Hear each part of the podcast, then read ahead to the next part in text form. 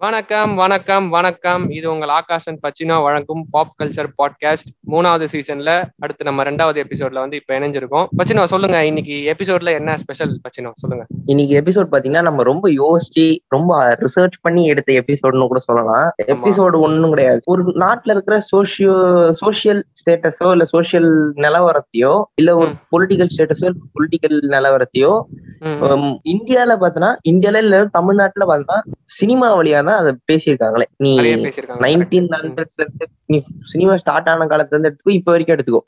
அவங்க பேசுற பாலிடிக் கரெக்டோ தப்போ ஆனா அது வந்து சினிமா வழியா தான் பேசுறாங்க ஏன்னா சினிமா வந்து ஒரு வைடர் ஆடியன்ஸ போய் பாக்குது ஆல் ஏஜ் குரூப்ஸ போய் ரீச் பண்ணன்ற ஒரே காரணத்துக்காக. இத யூஸ் பண்ணிருக்காங்க இத வந்து இத பத்தி நம்ம பார்க்கலாம். அப்படின்னு சொல்லிதான் நம்ம ஆமா, பார்க்க எந்த எந்த எந்த எந்த படங்கள்ல வந்து கரெக்டான பாலிடிக்ஸ் பேசியிருக்காங்க சோஷியல் ஸ்டேட்டஸ் பேசியிருக்காங்க எந்தெந்த படங்கள்ல தவ தவறா பேசியிருக்காங்க எந்தெந்த படங்கள்ல மா மாத்தி மாத்தி முன்னுக்கு பின்முரணா பேசியிருக்காங்க அதான் ஹிப்போக்ரஸின்னு சொல்லுவாங்கல்ல அதை பத்தி நம்ம வந்து ஒரு டீடைல்டு அலசல் ஒன்று பண்ண போறோம். ஓகே இன்னைக்கு வந்து நம்ம ஃபர்ஸ்ட் டைம் வந்து ஒரு ஃபீமேல் கெஸ்ட்டை வந்து பாட்காஸ்ட்டுக்கு கூப்பிட்டுருக்கோம். வணக்கம் சாமுண்டேஸ்வரி வணக்கம். Hello Aakash and Pacino and Aakash and பச்சனோட pop culture podcast audience எல்லாருக்கும் ஒரு big hi and hello hope you all are doing safe and actually நான் பேசணும்னு நினைச்சது என்னன்னா நம்ம இந்த பாட்காஸ்ட் இவங்க எப்படி யூட்டிலைஸ் பண்றாங்கன்னு தெரியல. ஆக்சுவலி இது நல்ல பிளாட்ஃபார்ம் நிறைய டிஸ்கஷனை நம்ம நம்ம ஃப்ரெண்ட்ஸ் கிட்டயே நம்ம பியர் குரூப் கிட்டயே ரொம்ப அன்கம்ஃபர்டா அன்கம்ஃபர்டபுளான கான்வர்சேஷன் நம்மளால பேச தயங்குறோம். அந்த மாதிரி. விஷயங்களை இதுல எடுத்து பேசினா அது ஒரு டிஸ்கஷனுக்காக ஒரு இனிஷியேட்டிவா இருக்கும். So. I'm happy that you guys are doing it and பேசுவோம். தேங்க்யூ தேங்க்யூ அதுவும் முக்கியமா வந்து ஒரு சோஷியல் ஸ்டேட்டஸ் அப்படின்னா பெண்களோட பங்களிப்பு அதே மாதிரி பெண்களை வந்து படங்கள்ல எப்படி காமிக்கிறாங்க அப்படின்றத வந்து நாங்க சொல்றதை விட ஒரு ஃபீமேல் பாயிண்ட் ஆஃப் வியூல இருந்து அவங்க சொன்னா நல்லா இருக்கும்ன்றதுக்காக கூட்டிட்டு வந்திருக்கோம். ஓகே நம்ம செஷனுக்குள்ள போலாம்னு நினைக்கிறேன். முதல்ல வந்துட்டு நம்ம ஹிப்போக்ரசி தனமா பேசிட்டு இருக்காங்க தெரியுமா? அந்த முன்னுக்கு பின் முரணா பேசிட்டு இருக்காங்க தெரியுமா? அந்த லிஸ்ட் அப்படின்னு எடுத்துக்கிட்டோம்னா கண்டிப்பா நம்ம முருகன் நோலன் அதாவது ஏஆர் முருகதாஸ் அவர் வந்து கண்டிப்பா அந்த லிஸ்ட்ல முதல் இடமா வருவாரு. ஏன்னா அவரோட படங்கள்ல நீங்க பாத்தீங்கன்னா பெரும்பாலும் ஏதாவது ஒரு சோசியல் இஷ்யூ தான் பேசுறாங்க. பட் இப்போ இந்த ஏழாம் அறிவு மாதிரி படங்களை வந்து நாங்க வந்து ஃபர்ஸ்ட் எபிசோட்லயே வந்து நாங்க நல்லா இருந்தது அப்படின்னு சொல்லியிருந்தோம். ஆனா இப்போ ரீசன்ட் அதை வந்து நாங்க சின்ன வயசுல தான் பார்த்தோம். அதுக்கப்புறம் பெருசா ரீவிசிட் பண்ணல அந்த படத்தை. ஆனா இப்போ அந்த படத்துல வந்து ஒரு சின்ன டைலாக் ஒண்ணு வந்து எங்களுக்கு வருத்தம் அளிச்சது. ஏன்னா ஸ்ருதிஹாசன் வந்து ஒரு மீட்டிங்ல பேசிட்டு இருப்பாங்க. இந்த மாதிரி ஆஹ் நாட்டுல மூணு முக்கியமான பிரச்சனை என்ன அப்படின்னு கேக்குறப்போ ரிசர்வேஷன் ரெக்கமெண்டேஷன் கரப்ஷன் அப்படின்வாங்க சரி ஓகே கரப்ஷன் வச்சுக்கோங்க. ரெக்கமெண்டேஷன் இன்ஃபுளுன்ஸ் வச்சு ரெக்கமெண்டேஷன் பண்றதுன்னு வச்சுக்கோங்க. முதல் விஷயம் வந்து ரிசர்வேஷன் அப்படின்னு சொல்லிட்டு ஒரு மேட்டர் ஒன்று சொன்னாங்க. இந்த புரிதல் வந்து தமிழ் சினிமா டைரக்டர்ஸ் மத்தியில வந்து ரொம்ப தவறா டாக்ஸிக் கண்டென்ட்டா இருக்கு அவங்க கொடுக்குறது. ஏன்னா ரெசர்வேஷனே வந்து தப்பு. ரெசர்வேஷனே இருக்கக்கூடாது. இல்ல ஆஹ் இந்த குறிப்பிட்ட கம்யூனிட்டிக்கு அதிகமா ரெசர்வேஷன் கொடுக்கணும் அப்படின்ற மாதிரி கருத்துக்களை வந்து முன் வச்சுக்கிட்டு இருக்காங்க. வந்து ஒரே ஒரு விஷயம் சொல்ல விரும்புறேன். நீ வந்து ஸ்கூல் படிச்சல. ஸ்கூலும் படிக்கிற இப்ப காலேஜும் படிச்சுக்கிட்டு இருக்க. ஆமா. உன் வாழ்க்கையில ஒரு டெக்ஸ்ட் புக்ல நீ ரிசர்வேஷனை பத்தி பாத்திருக்கியா கிடையாது கிடையாது. நம்மளே பாக்கலன்னும் போது இருபது முப்பது வருஷத்துக்கு முன்னாடி படிச்ச அவங்க வழி பாத்திருப்பாங்க அதாவது நீ அவங்கள. இல்ல அவங்களோட படிச்ச எஜுகேஷன் சிஸ்டத்தை குறை சொல்லுவியா? கிடையாது. நான் வந்துட்டு ஒரு ஒரு டைரக்டர்னு வரப்போ அவங்களுக்கு வந்து கண்டிப்பா இந்த இத பத்தின நாலேஜ் இருந்திருக்கும். ரெசர்வேஷன் என்னன்னு தெரியாமலாம் வந்து படம் எடுத்திருக்க மாட்டாங்க. ஏன்னா ஒரு டைரக்டர்னு வராங்க அப்படின்னா கண்டிப்பா அவங்களுக்கு வந்து நிறைய விஷயத்தை பத்தி நாலேஜ் இருக்கணும்னு தான் எதிர்பார்ப்பாங்க. ரிசர்ச் பண்ணிட்டு தான் வந்திருப்பான். ஆனா. நீ மெயின் ஸ்ட்ரீம்ல நீ யோசிச்சு பாரு. இப்போ ஒரு இப்ப வந்து ஒருத்தன் அதை பத்தி தெரிஞ்சுக்கணும்னா இன்டர்நெட் இல்லாத டைம்ல அதை பத்தி தெரிஞ்சுக்க வாய்ப்பே கிடையாது. நீ வந்து. உணர்த்திரு மூலமா தான் தெரிஞ்சுக்கணும். அந்த. உணர்த்திரு மூலமா அந்த உணர்த்திரே வந்து ஒரு ஆவம்பாயிலா இருந்தது கரெக்ட் வாய்ப்புகள் இருக்கு. ஏன்னா இப்போ அது ஓகே விடு. ஆனா இப்போ அவர் வந்துட்டு படம் பண்ண ஆரம்பிச்சது வந்து பாத்தீங்கன்னா வந்து நம்ம டூ தௌசண்ட்ஸ்க்கு அப்புறம் தான். ஸோ கண்டிப்பா நிறைய புக் சோர்சஸ் வந்துருச்சு. அம்பேத்கரே நிறைய புக் எழுதினாரு. பெரியார் அதை பத்தி நிறைய பேசியிருக்காரு. நிறைய பேர் பேசியிருக்காங்க. ஸோ இதெல்லாம் வந்துட்டு எனக்கு என்ன தெரியுமா இந்த இந்த விஷயத்துல ஒண்ணு ஒ- ஒண்ணு இடிச்சுது? சரி ஓகே. ஏழாம் அறிவுல வந்து ரிசர்வேஷனை பத்தி குறை சொன்னார். ஓகே. நான் வந்து இவர் ரிசர்வேஷனுக்கு எதிராக இருக்கவர் அப்படின்னு நினைச்சா இந்த கத்தி படத்துல வந்து கம்யூனிசம் பத்தி ஒரு டைலாக் பேசியிருக்காரு. அது நீயே சொல்லிடாது. அது அது அவர் என்ன தப்பா பேசினாரு அப்படின்றத நீயே சொல்லு. ஆனா இப்ப இந்த கம்யூனிசம் சித்தாந்தத்தை பேசுறவங்க கம்யூனிஸ்டா இருக்கவங்க யாருமே வந்துட்டு நான் நிறைய பேர் தெரியும் எனக்கு. அவங்க யாருமே அவங்க கிட்ட பேசப்போ அவங்க வந்து ரிசர்வேஷனை தப்பு சொன்னது கிடையாது. அவங்க எல்லாருக்குமே அந்த ரிசர்வேஷன் கரெக்ட் அவங்க ஐடியாலஜி படி ரிசர்வேஷன் கரெக்ட் தான் சொல்லியிருக்காங்க. எனக்கு வந்துட்டு இப்ப கம்யூனிசமும் பேசி ரிசர்வேஷனையும் வந்து எப்படி தப்பு சொல்ல முடியும்? அது ஒரு டபுள் ஸ்டாண்டர்ட்ஸ் மாதிரி இல்லையா? அதுதான் நான் கேக்குறேன். அது ஒரு டபுள் ஸ்டாண்டர்ட் இருக்கா? அது. மட்டும் இல்லாம ரிசர்வேஷன் பத்தி பேசுறாங்க. இது ஒரு இன்இக்வாலிட்டி உருவாக்கிட்டாங்க அப்படி இப்படின்னு சொல்லிட்டு இருக்காங்க. அம்பேத்கரே என்ன சொன்னாருன்னா பத்து வருஷம் டைம் லிமிட்டுக்கு மேல ஒரு சேஞ்ச் கொண்டு வரணும்னு சொன்னாங்க. ஆனா அவரே என்ன சொன்னாருன்னா இப்ப இருக்கிற டெமோக்ராட்டிக் பொலிட்டிக்கல் பார்ட்டிஸ்னால அந்த பத்து வருஷத்துக்கு அப்புறம் சேஞ்ச் வராது. மேக்சிமம் நம்பர் ஆஃப் இயர்ஸ் வந்து ரிசர்வேஷன் இன்னும் இருக்கும் அப்படின்னு தான் அவரே சொல்லியிருக்காரு அவர் வாயால. ஆமா ஆமா. ஓகேவா. அவரு இறந்துட்ட பிறகு அதுக்கப்புறம் ஒரு ரீஃபார்மரோ இல்ல ஒரு சோசியல் ஆக்டிவிஸ்டோ அதை முன்னிறுத்தி எதுவுமே சேஞ்சஸ் கொண்டு வரல. அது ஒரு பிரச்சனை இருக்கு. நீ. கத்தி படத்தை பத்தி ம். கம்யூனிசம் கம்யூனிசம் வந்து நீ சாப்பிடாத மூணாவது இட்லி தானே? அந்த டைலாக் தானே? அதான் அந்த நம்ம பசி தீர்ந்ததுக்கு அப்புறம் சாப்பிடுற அடுத்த இட்லி அந்த டைலாக் சொல்றேன். அது அது வந்து ரொம்ப முட்டாதனமா இருந்துச்சுடா. நீ வந்து கம்யூனிசம்னு போய் கூகுள் சர்ச்லயே அடிக்கிறேன் நான். அப்படியே அடிக்கிறேன். நம்ம வந்து கூகுளே போய் கேட்போம். கம்யூனிசம் என்னன்னு அதை நீ கேட்டனா the political system in which the state owns and controls all factories, farms, services, etc. and aims to treat everyone equally. இதுதான். வந்து கம்யூனிசமோட புக் புக். டெஃபினேஷன் அதாவது இன்டர்நெட்ல போனா இதான் வருது. ஓகே. ஆனா பசி தீர்ந்த பிறகு மூணாவது இட்லின்ற கான்செப்ட் என்ன எனக்கு புரியவே இல்லையே அந்த கான்செப்டே அவங்க என்ன சொல்றாங்க? ஸ்டேட் ஓன் பண்ணியிருக்கோம். ட்ரீட்ஸ் எவ்ரி ஒன் ஈக்குவலின்னு தான் சொல்லியிருக்கு. நீ மூணு இட்லி சாப்பிடணும் அவனும் மூணு இட்லி சாப்பிட்டோன்னு தான் சொல்லுதே தவிர நீ- மூணு இட்லி சாப்பிடு. ஆனா நீ சாப்பிடாத ரெண்டு இட்லி அவன்கிட்ட கொடுத்துரு. இல்ல நீ பசி தீர்ந்த பிறகு இருக்கிற மூணாவது இட்லி அவனுக்குன்னு எதுவுமே புரியலையே. அதாவது அந்த அந்த. ஸ்டேட்மெண்ட் வந்துட்டு நான் தியேட்டர்ல தான் பார்த்தேன் அந்த படத்தை. அந்த அந்த ஸ்டேட்மெண்ட் வந்து பல கைத்தட்டல்களை வாங்கிச்சு. ஆனா அது வந்து ஒரு அந்த ஒரு சின்ன ஸ்டேட்மெண்ட் வந்து பிரீஃபா எக்ஸ்பிளைன் பண்ணவே இல்லை. கம்யூனிசம்னா என்னட்டு அது ஏதோ ஏதோ என்ன சொல்றதுன்னா ஒரு கைத்தட்டல் வாங்கணுன்றதுக்காக ஒரு டைலாக் வச்ச மாதிரி இருந்தது. பேசணுங்களுக்காக பேசணும் ஸ்டேட்மெண்ட் ப்ரோ நான் ஒண்ணு சொல்லணும்னு ஆசைப்படுறேன். ஆக்சுவலி அந்த படத்துல அவர் அந்த ஐடியாலஜியை முன்வைக்கணுன்றதுக்காக அந்த டயலாக் வச்சாருன்னு கிடையாது. ஒரு மெலோட்ரமாட்டிக்கா அந்த விஷயத்த ரொம்ப எக்ஸ்பிரசிவா சொல்ற மாதிரி ஆடியன்ஸ்க்காக ஒரு மாஸ் ஆடியன்ஸ்க்காக கமர்ஷியல் படத்துல வைக்கணுன்றதுக்காக தான் டயலாக் வச்சுப்பட்டிருக்கு. ஐடியாலஜி பேசணும்னு நினைச்சிருந்தா கண்டிப்பா யோசிச்சிருப்பாங்க. தப்புன்னு. தெரிஞ்சிருக்கும் வச்சிருக்க மாட்டாங்க. ஐடியாலஜியா பேசல நீ சொல்றல அவரோட ஒரு. படத்துல இருக்க கருத்தும் இன்னொரு படத்துல இருக்கிறதும் முரண்படுது அப்படின்னா சரியான கரெக்டான ஐடியாலஜி அவர் இல்ல அதை அவர் ஃபாலோ பண்ணல. படம் மாஸ் படமா ஃபர்ஸ்டா இருக்கு. ப்ரியாரிட்டிஸ் வந்து படம் கமர்ஷியலா இருக்குன்றதுக்காக தான் இருக்கே தாண்டி கரெக்டான கருத்தை வந்து கரெக்டான ஐடியாலஜி வந்து முன்வைக்கணும் அப்படின்றது இல்லதுன்றதுதான் வந்து அந்த மாதிரி ஒரு முரண்பட்ட வித்தியாசமான கருத்துக்கள் முன் வரதுக்கான காரணம். ஓகே இப்ப சரி நீங்க சொல்லுங்க. இந்த விஷயம் வந்துட்டு இந்த முன்னுக்கு பின் முரணா பேசுறதுன்றது அவங்கள அந்த ஏஆர் முருகதாஸோட டேரக்டர் வந்து ஒரு ஃபாலோவர்ஸ் இருப்பாங்களா அவங்களுக்கு அவங்கள வந்து எப்படி பாதிக்கும் இப்போ அவங்க வந்து ஏஆர் மோதஸ்ல ரொம்ப செலிப்ரேட் பண்ற அவரோட ஃபிலிம்ஸை ரொம்ப அப்ரிஷியேட் பண்றவங்களுக்கு அதெல்லாம் ஃபிளாஸாவே தெரியாது. அது வந்து அவங்களுக்கு தப்பாவே தெரியாது. அது சரி இந்த மாதிரி ஒரு டயலாக் தலை வச்சிருக்காரு அதை நம்ம கத்துக்கணும். இந்த மாதிரி ஒரு டயலாக் நம்ம எழுதணுமே தாண்டி யோசிப்பாங்களே தாண்டி அவங்க அந்த இதை தப்பான ஒரு கருத்தை வந்து அவர் முன் வச்சிருக்காரு அப்படின்னு. இப்ப நான் நம்மளுமே வந்து ஃபர்ஸ்ட் டைம் வந்து நம்ம இந்த படம் பாக்குறப்பயோ நம்மளுக்கு அந்த விஷயம் புரிஞ்சுக்கான புரியாது. இன்னைக்கு நம்ம நாலு விஷயம் தெரிஞ்சுக்கிறோம். ரேஷனல் திங்கிங் வந்து வந்திருக்கு அப்படின்றதால நம்மளுக்கு அதெல்லாம் தப்பா தெரியுதே தாண்டி நம்ம அதெல்லாம் கொஸ்டின் பண்றோம். அந்த கேள்விகள்லாம் நம்மளுக்கு முன்னாடி வருது. பட் ஃபர்ஸ்ட் டைம் நம்ம அந்த படம் பாக்குறப்ப நம்மளுக்கு அந்த கேள்வி வந்துச்சுன்னா கண்டிப்பா நம்மளும். செலிப்ரேட் தான் பண்ணிருக்கோம் நம்மளும் celebrate தான் பண்ணிருக்கோம். பட் ம், திங் இஸ் ரொம்ப முக்கியமான விஷயமே அந்த ஐடியாலஜிஸ் இதெல்லாம் கொண்டு போறதுக்கான முக்கியமான விஷயமே நான் தப்பான விஷயம் தான் இந்த சமூகம் கத்து கொடுத்துருக்கு அதை அன்லேர்ன் பண்ணிட்டு கரெக்டான விஷயத்த கத்துக்கிறது தான் பார்க்கணுமே தாண்டி.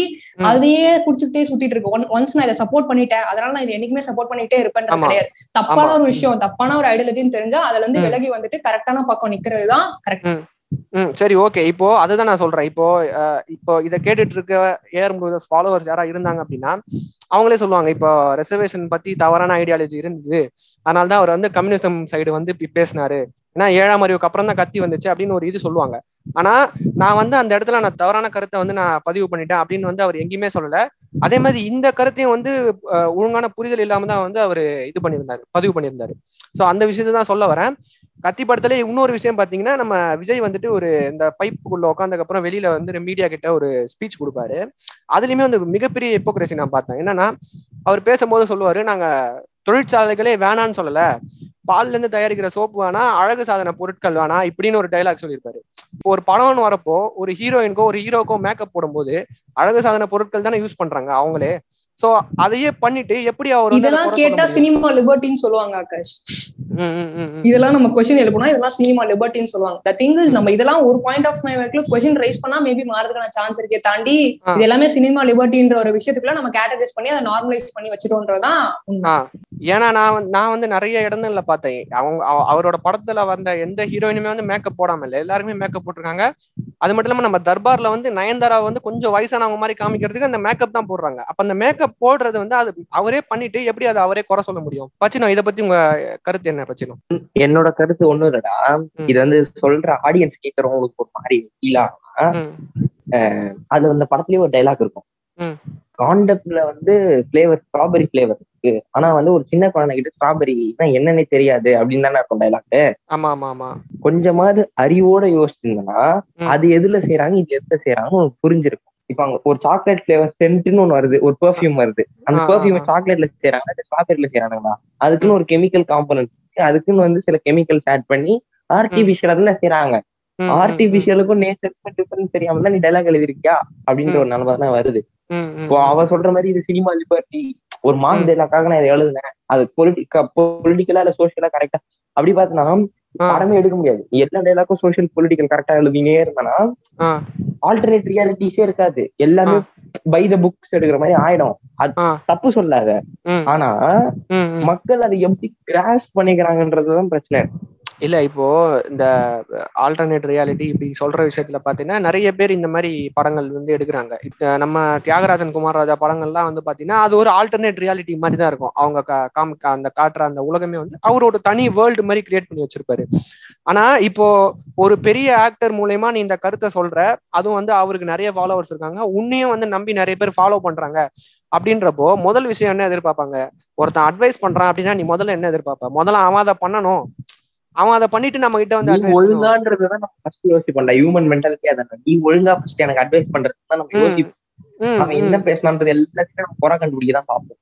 அதுதான் சொல்றேன். இப்போ அந்த மாதிரி வந்து அழகு சாதன பொருட்கள் மேக்கப் ஐட்டம்ஸ் வந்து குறை சொல்லிட்டு எப்படி அவரால் யூஸ் பண்ண முடியுது இதை தான் நான் கேட்கறேன். அப்போ ஒவ்வொரு படத்துக்கு என்ன பேசினா கைத்தட்டல் வாங்கலாமோ அதுக்கு ஏத்த மாதிரி மட்டும் பேசிட்டு இருக்காரா அவரு? சரி ஓகே நம்ம முருகதாஸ் அவர்களுக்கு மூவ் ஆயிட்டு வேற யாருக்கா ஓகே ஓகே சரி ஓகே இப்போ அடுத்து வந்து பாத்தீங்கன்னா இப்போ நம்ம தவறா பேசுற ஒரு அரசியலை வந்து பார்த்தோம். இப்ப மாத்தி மாத்தி இப்படியே பார்ப்போம். அடுத்து வந்துட்டு நம்ம உம் பா. ரஞ்சித் அவர்களோட அரசியல் அவர் படங்கள்ல பேசப்படுற அரசியல் பத்தி உங்களோட கருத்து என்ன?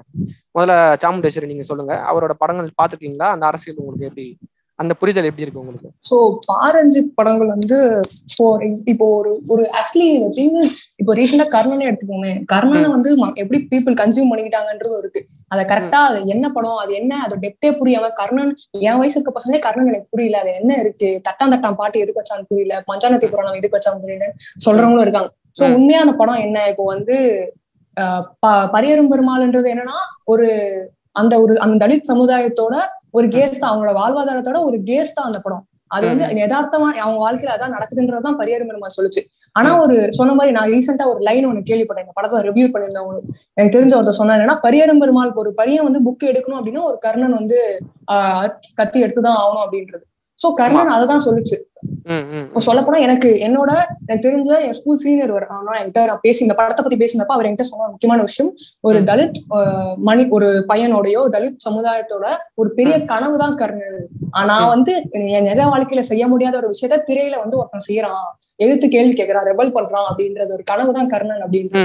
சோ அது வந்து புரியுதா நம்மளுக்கு? இன்னமும் நம்ம ஆக்சுவலி எப்படின்னா ஜாதி வேலை புரிஞ்சிருக்கோம்னு ஒத்துக்கினா மட்டும்தான் அதை எதிர்த்து நம்ம பேச முடியும். சோ அதையே இன்னும் அடாப்ட் பண்ணி இப்போ பெருமல ஜோவோட கண்கள் வழியா பாக்குற நிறைய பேர் இருக்காங்க. இந்த வந்து. ஜாதியே இல்ல சமுதாயத்துல. எல்லாருமே ரொம்ப கரெக்டா இருக்காங்க. ஜாதியே கிடையாது. எங்க அப்பா அம்மா ஜாதி பார்க்க மாட்டாங்க. எங்க வீட்டுல அண்ணன் தம்பி ஜாதி பார்க்க மாட்டாங்கன்னு சொல்றவங்க இருக்காங்க. அது வந்து ஜோ வழியா அவங்க பாக்குறாங்க இந்த உலகத்தை. ஆனா அது அப்படி கிடையாது. யதார்த்தம் அது கிடையாது. சோ. கர்ணன் ஆஹ் அவங்களுக்கும் சரி எனக்குமே சரி ஒரு அந்த இடத்துல கர்ணன் கடைசியா அவனை வெட்டுறப்போ எனக்கு அவ்வளவு சந்தோஷமா இருந்துச்சு. எப்படி ஒரு. கமர்ஷியல் படத்துல வந்து விஜயனா விஜயனாவோ இல்ல அஜித்தோ வந்து ஒரு வில்லனா வந்து அடிக்கிறப்போ நம்மளுக்கு எவ்வளவு சந்தோஷமா இருக்கும் அதை எப்படி கொண்டாடுறோமோ அந்த இடத்துல எனக்கு அந்த சந்தோஷம் இருந்துச்சு. கர்ணன் எனக்கு அந்த ஃபீலிங் கொடுத்துச்சு. அதுதான் அதுதான் அதுதான் நான் வந்து சொல்ல வந்தேன். ஏன்னா அந்த படத்துல இருக்க வயலன்ஸை வந்து நிறைய பேர் குறை சொன்னாங்க. இதுதான் தீர்வா அப்படின்னு கேட்டாங்க. பச்சினோ நீங்க உங்க கருத்தை சொல்லுங்க. இந்த வயலன்ஸ் வச்சது தேவையா இல்ல தேவையற்றதா? தேவைதான்டா. நான் சொல்றேன். வைலன்ஸ் தேவைதான் அந்த படத்துக்கு. இது வந்து இதுல இவனு இந்த வைலன்ஸ் இந்த படத்துக்கு ரொம்ப இல்ல தேவையில்லை அப்படின்னு சொல்றவனுங்க பார்த்தா ஆ, அவனுங்க படத்துல அவனுங்க வைலன்ஸ் ம். எதிர்பார்ப்பானுங்க. அவனுங்க சூப்பர் ஸ்டார் அவங்க ஸ்டார் நடிக்கிற படத்துல வைலன்ஸ் எதிர்பார்ப்பானுங்க. ஆனா இதுவே வந்து அவங்களுக்கு எதிரா எடுத்தா அது வந்து வைலன்ஸ் தேவையில்லை. வைலன்ஸ் எடுக்க கூடாது. அப்படின்ற வந்து ஒரு கட்டமைப்புக்குள்ள இவனுக்கு கொண்டு வந்துடுறான். அதுதான் ஃபர்ஸ்ட் இதுல இருக்கிற தப்பான விஷயமே. அதுதான் அதான். தற்காப்புக்காக ஒரு வைலன்ஸ் இருக்கிறது வந்து தவறு கிடையாது. அதுதான் வந்து என்னோட point of view Malcolm X ஒரு டைலாகே ஒண்ணு இருக்கு. I am I don't advise violence but when it comes to self defence I call it intelligence அப்படின்றாங்க. இப்போ வந்து உன்னோட நீயா போய் ஒருத்தனை நோண்ட கூடாது நீயா போய் ஒருத்தனை அடிக்க இப்போ உன்னொருத்த அடிக்கிறான் உனக்கு செல்ஃப் டிஃபென்ஸ் தேவைன்னா அப்ப நீ யூஸ் பண்ணி தான் செய்யணும். அப்படின்ற ஒரு கட்டாயம் ஒண்ணு இருக்குது. கர்ணன் கூட லீகலி ப்ரோ அப்படின்னு சொல்றானுங்கன்னா எதார்த்த லைஃப பார்க்க மாட்டானுங்க. டே டு டே லைஃப்ல அசிங்கப்பட்டிருக்க மாட்டேன் அவமானப்பட்டிருக்க மாட்டேன் நீ. இதுதான் உண்மை. என்னை கேட்டா இதுதான் உண்மை. அட்டகத்தியவே எடுத்துக்கூட பாரஞ்சித் படத்தை அதுதான் சொல்ல வந்தேன். பாரஞ்சித்தை விட பாரஞ்சித் பத்தி நாங்க பேசுறதை விட அஸ் பாரஞ்சித் ஃபேனா நீயே சொல்லு அது அதை பத்தி. கபாலி காலாவோட அட்டகத்தியில அதிகமா அரசியல் பேசுறாங்க நிறைய பேருக்கு தெரியும். ம், ம், ம், ம். ஏன்னா அந்த படத்துல வந்து மக்களோட வாழ்வியலை கேப்சர் பண்ணிருப்பாங்க கரெக்டா ம், ம், ம், ம், அந்த படத்துல ஒரு சீன் இருக்கும் பீப் சாப்பிடுறா அப்படின்னு வந்து ஒரு டைலாக் ஒண்ணு இருக்கும். அந்த டைலாக் பீப் பண்ண வச்சேன் ஏன்? சாப்பிடுறது தானே அது? நான் சாப்பிட்டு தானே இருக்கேன். நீ எல்லாரும் சாப்பிட்டு தானே இருக்காங்க? ம், ம், ம், ம், அதையே பீப் பண்ண வச்சு யூஸ் பண்ண வைக்கிறாங்கன்னா ம், ம். இங்க வந்து ஃப்ரீடம் ஆஃப் ஸ்பீச் இருக்கே தவிர அது வந்து இருக்கு நீ. எனக்கு கேள்வி கேட்கற வரைக்கும் இருக்கும் அதுதான். உண்மை ஓகே அது மட்டும் இல்லாம எடுக்கிற படங்களா இருக்கட்டும் இல்ல. அவங்க கூட இருக்கிற மக்கள் அவங்க அவங்க பண்ற புது வெஞ்சர்ஸா இருக்கட்டும் அவங்களெல்லாம் வந்து. அவங்க கும்பல் பாரஞ்சித் கும்பல் அப்படின்னு கூட வேண்டியது ஆமா ஆமா ஆமா. மனுஷன் கிடையாது? ஆ பாரஞ்சித் கும்பல் ஆமா அந்த நம்ம அந்த என்ஜாய் என்ஜாமி பாட்டு வரப்போ கூட நம்ம அந்த அறிவை வந்துட்டு நிறைய பேர் அந்த மாதிரி சொன்னாங்க. அவனா பாரஞ்சித் கும்பல் இந்த மாரி செல்வராஜ் மாரி செல்வராஜ் வந்து மாரி செல்வராஜ்ன்றது அவன் உண்மையான பேர் கிடையாது. மாரி செல்வராஜ் பேர் மாத்திட்டு வந்து இந்து மதத்தை வந்து அசிங்கப்படுத்தணும்னே இந்த மாதிரி படம் எடுத்துட்டு இருக்காருன்னு தான் சொன்னாங்க. கேனத்தனமா இருக்குது. அது எப்படி இருக்குன்னா இப்பதான் எனக்கு காண்டி ஆகுது. நீ. கூட இருக்கிற மனுஷனா பாக்குறியே தவிர அவனை கீழே வச்சு தானே பாக்குற நீ? ஆமா ஆமா. நீ ஜாதி அடிப்படையில பாக்கல மரியாதை அடிப்படையில தானே பாக்குற. சூப்பர் ஸ்டார்னா அவர் இவருன்ற. இவன் பா- பாரஞ்சுன்னா அவன் இவன் அதாவது இடத்துக்கு ஏத்த மாதிரி அவங்க பேசுற கருத்துக்கு ஏத்த மாதிரி தான் அவங்களோட இதுன்ற மாதிரி அவங்களோட பொசிஷன் மரியாதையும் அவங்க பேசுற இதுலதான் இருக்கு. அதுதான். இப்போ உண்மை- உண்மையாவே இருக்கு.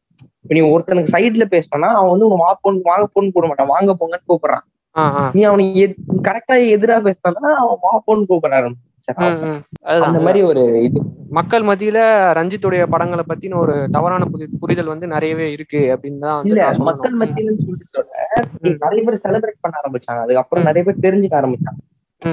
அது வந்து எல்லாமே பிப்டி பிப்டி தான். Two sides of the same coin தான். இப்படி இருக்கானா அப்படியே ஆளுங்க இருக்கதான் செய்வாங்க. ஆனா. அவன் வந்து படிச்சு புரிஞ்சுக்கணும்ன்றதுதான் நம்மளோட இது. அவனை கலாய்ச்சி அவனை இது பண்ணி புரிஞ்சிக்க கூடாது இதுல இன்னொரு விஷயம் பார்த்தோன்னா அப்படி பார்த்தா படிச்சு புரிஞ்சவங்களுமே வந்து அவருக்கு எதிராக தான் பேசிட்டு இருக்காங்க. அப்ப அதை பத்தி என்ன சொல்லலாம் அப்போ? அவன் தப்பா படிச்சிருப்பான். அதுதான் லாஜிக் ம். இல்ல வந்து கரெக்டான அரசியல் தெரிஞ்சாலுமே வந்து நான் இவங்களுக்கு சப்போர்ட் பண்ணிட்டேன் நான் அதுல இருந்து மாற ஒரு வெறி பிடிச்சி. இருக்காங்கல்ல. மாற விரும்ப மாட்டாங்க. நடுநிலையை விரும்ப மாட்டாங்க நடுநிலைனா எப்படி சொல்றேன்னா நான் பொலிட்டிக்கல் ஸ்டாண்டர்ட்ல சொல்ல. தப்புனா தப்புன்னு சொல்ல ரைட்னா ரைட்னு சொல்லணும். அந்த. மாதிரி இருக்க மாட்டாங்க. ஏன்னா இதுக்கு முன்னாடி அவன் அந்த சைடுல இருந்திருப்பான். அவனோட சைடு ஒண்ணு இருந்திருப்பான் அந்த மாதிரி. அங்க அத வந்து அவன் ஸ்டாண்ட் பாயிண்ட் பண்ணணும்னு நினைப்பான் நான். இந்த பக்கமே இருந்துட்டேன். இருந்துட்டு இங்கேயே இருந்துட்டேன் நான் ஏன் அந்த பக்கம் வரணும்? இப்போ அவன். அந்த பக்கம் ம். வரானா பாக்குறான்னா இவன் கூட இருக்கிறவங்க அவன் என்னன்னு சொல்லுவாங்க. பச்சவன் தின்டுவான் ஆனா அவன் கரெக்டா தான் மாறுறான். ஆனா இந்த சொசைட்டி வந்து அவனை மாத்தி விடும். அதாவது ஒரு சேஃப் கேம் ஆட பாக்குறான் இல்லையா? அவங்க கூட இருக்கவங்கள விட்டுட்டு வரக்கூடாது. சேஃப் கேம்னே சொல்லலாம். சேஃப். கேம்னே சொல்லலாம். ம் ஓகே ஓகே ஓகே ஸோ அதுதான். இந்த அம்பேத்கரியத்தை வந்து பயங்கரமா பாரஞ்சித் வந்ததுக்கப்புறம் தான் வந்து தமிழ் சினிமால பேச ஆரம்பிச்சாரு அப்படின்னே சொல்லலாம். இப்போ இந்த மேட்டரை பத்தி நம்ம இந்த இந்த ரிசர்வேஷன் எவ்வளவு முக்கியம்? இந்த இன்னொரு விஷயம் நான் கர்ணன் பத்தி சொல்லணும்னு நினைக்கிறது என்னன்னா நிறைய பேர் சொன்னது என்ன கர்ணனை பஸ்ஸை உடச்சா அடிக்க மாட்டாங்களா? போலீஸ் அடிக்க மாட்டாங்களான்னு கேட்டாங்க. ஆனா. போலீஸ் வந்து அவன் பஸ்ஸை உடச்சதுக்காக அடிக்கல. நீ. வந்து எப்படா என் முன்னாடி தலப்பா கட்டி நிப்பன்றதாக அடிச்சான்.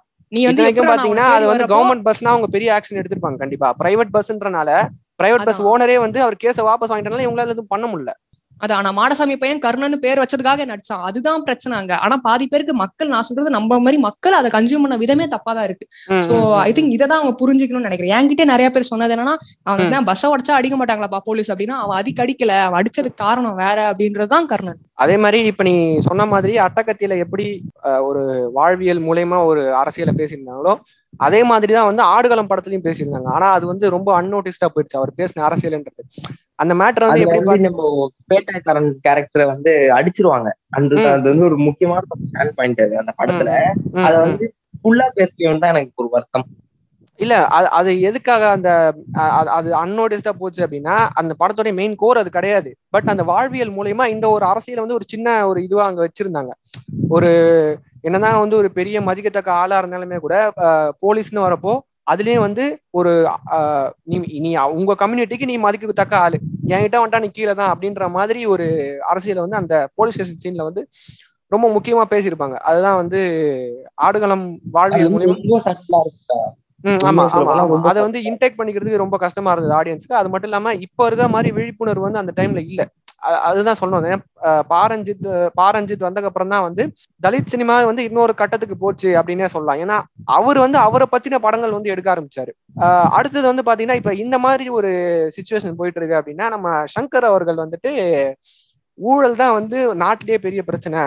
இந்த சாதியோ இல்ல மதமோ இல்ல இந்த கேபிட்டலிசமோ வந்து அது ஒரு பெரிய மேட்டரே கிடையாது. ஊழல் தான் பிரச்சனை அப்படின்ற மாதிரி ஒரு எல்லா படங்கள்லயுமே அவரோட மெயின் கோரே அதுதான் இருக்கும். எந்த படத்துலயுமே வந்து சாதி விஷயத்தை பத்தியோ மத விஷயத்தை பத்தியோ பேசியிருக்க மாட்டாரு. சோ இத பத்தின உங்க பார்வை எப்படி இருக்கு சாமுண்டேஸ்வரி? சொல்லுங்க நீங்க. நம்ம அதை ஏத்துக்கிட்டோன்றதுதான் உண்மை. நம்ம எழுப்பி கேள்வி கேட்கவே இல்லைன்றதா தொடர்ந்து அதை செய்யறதுக்கான சொல்லணும்னா.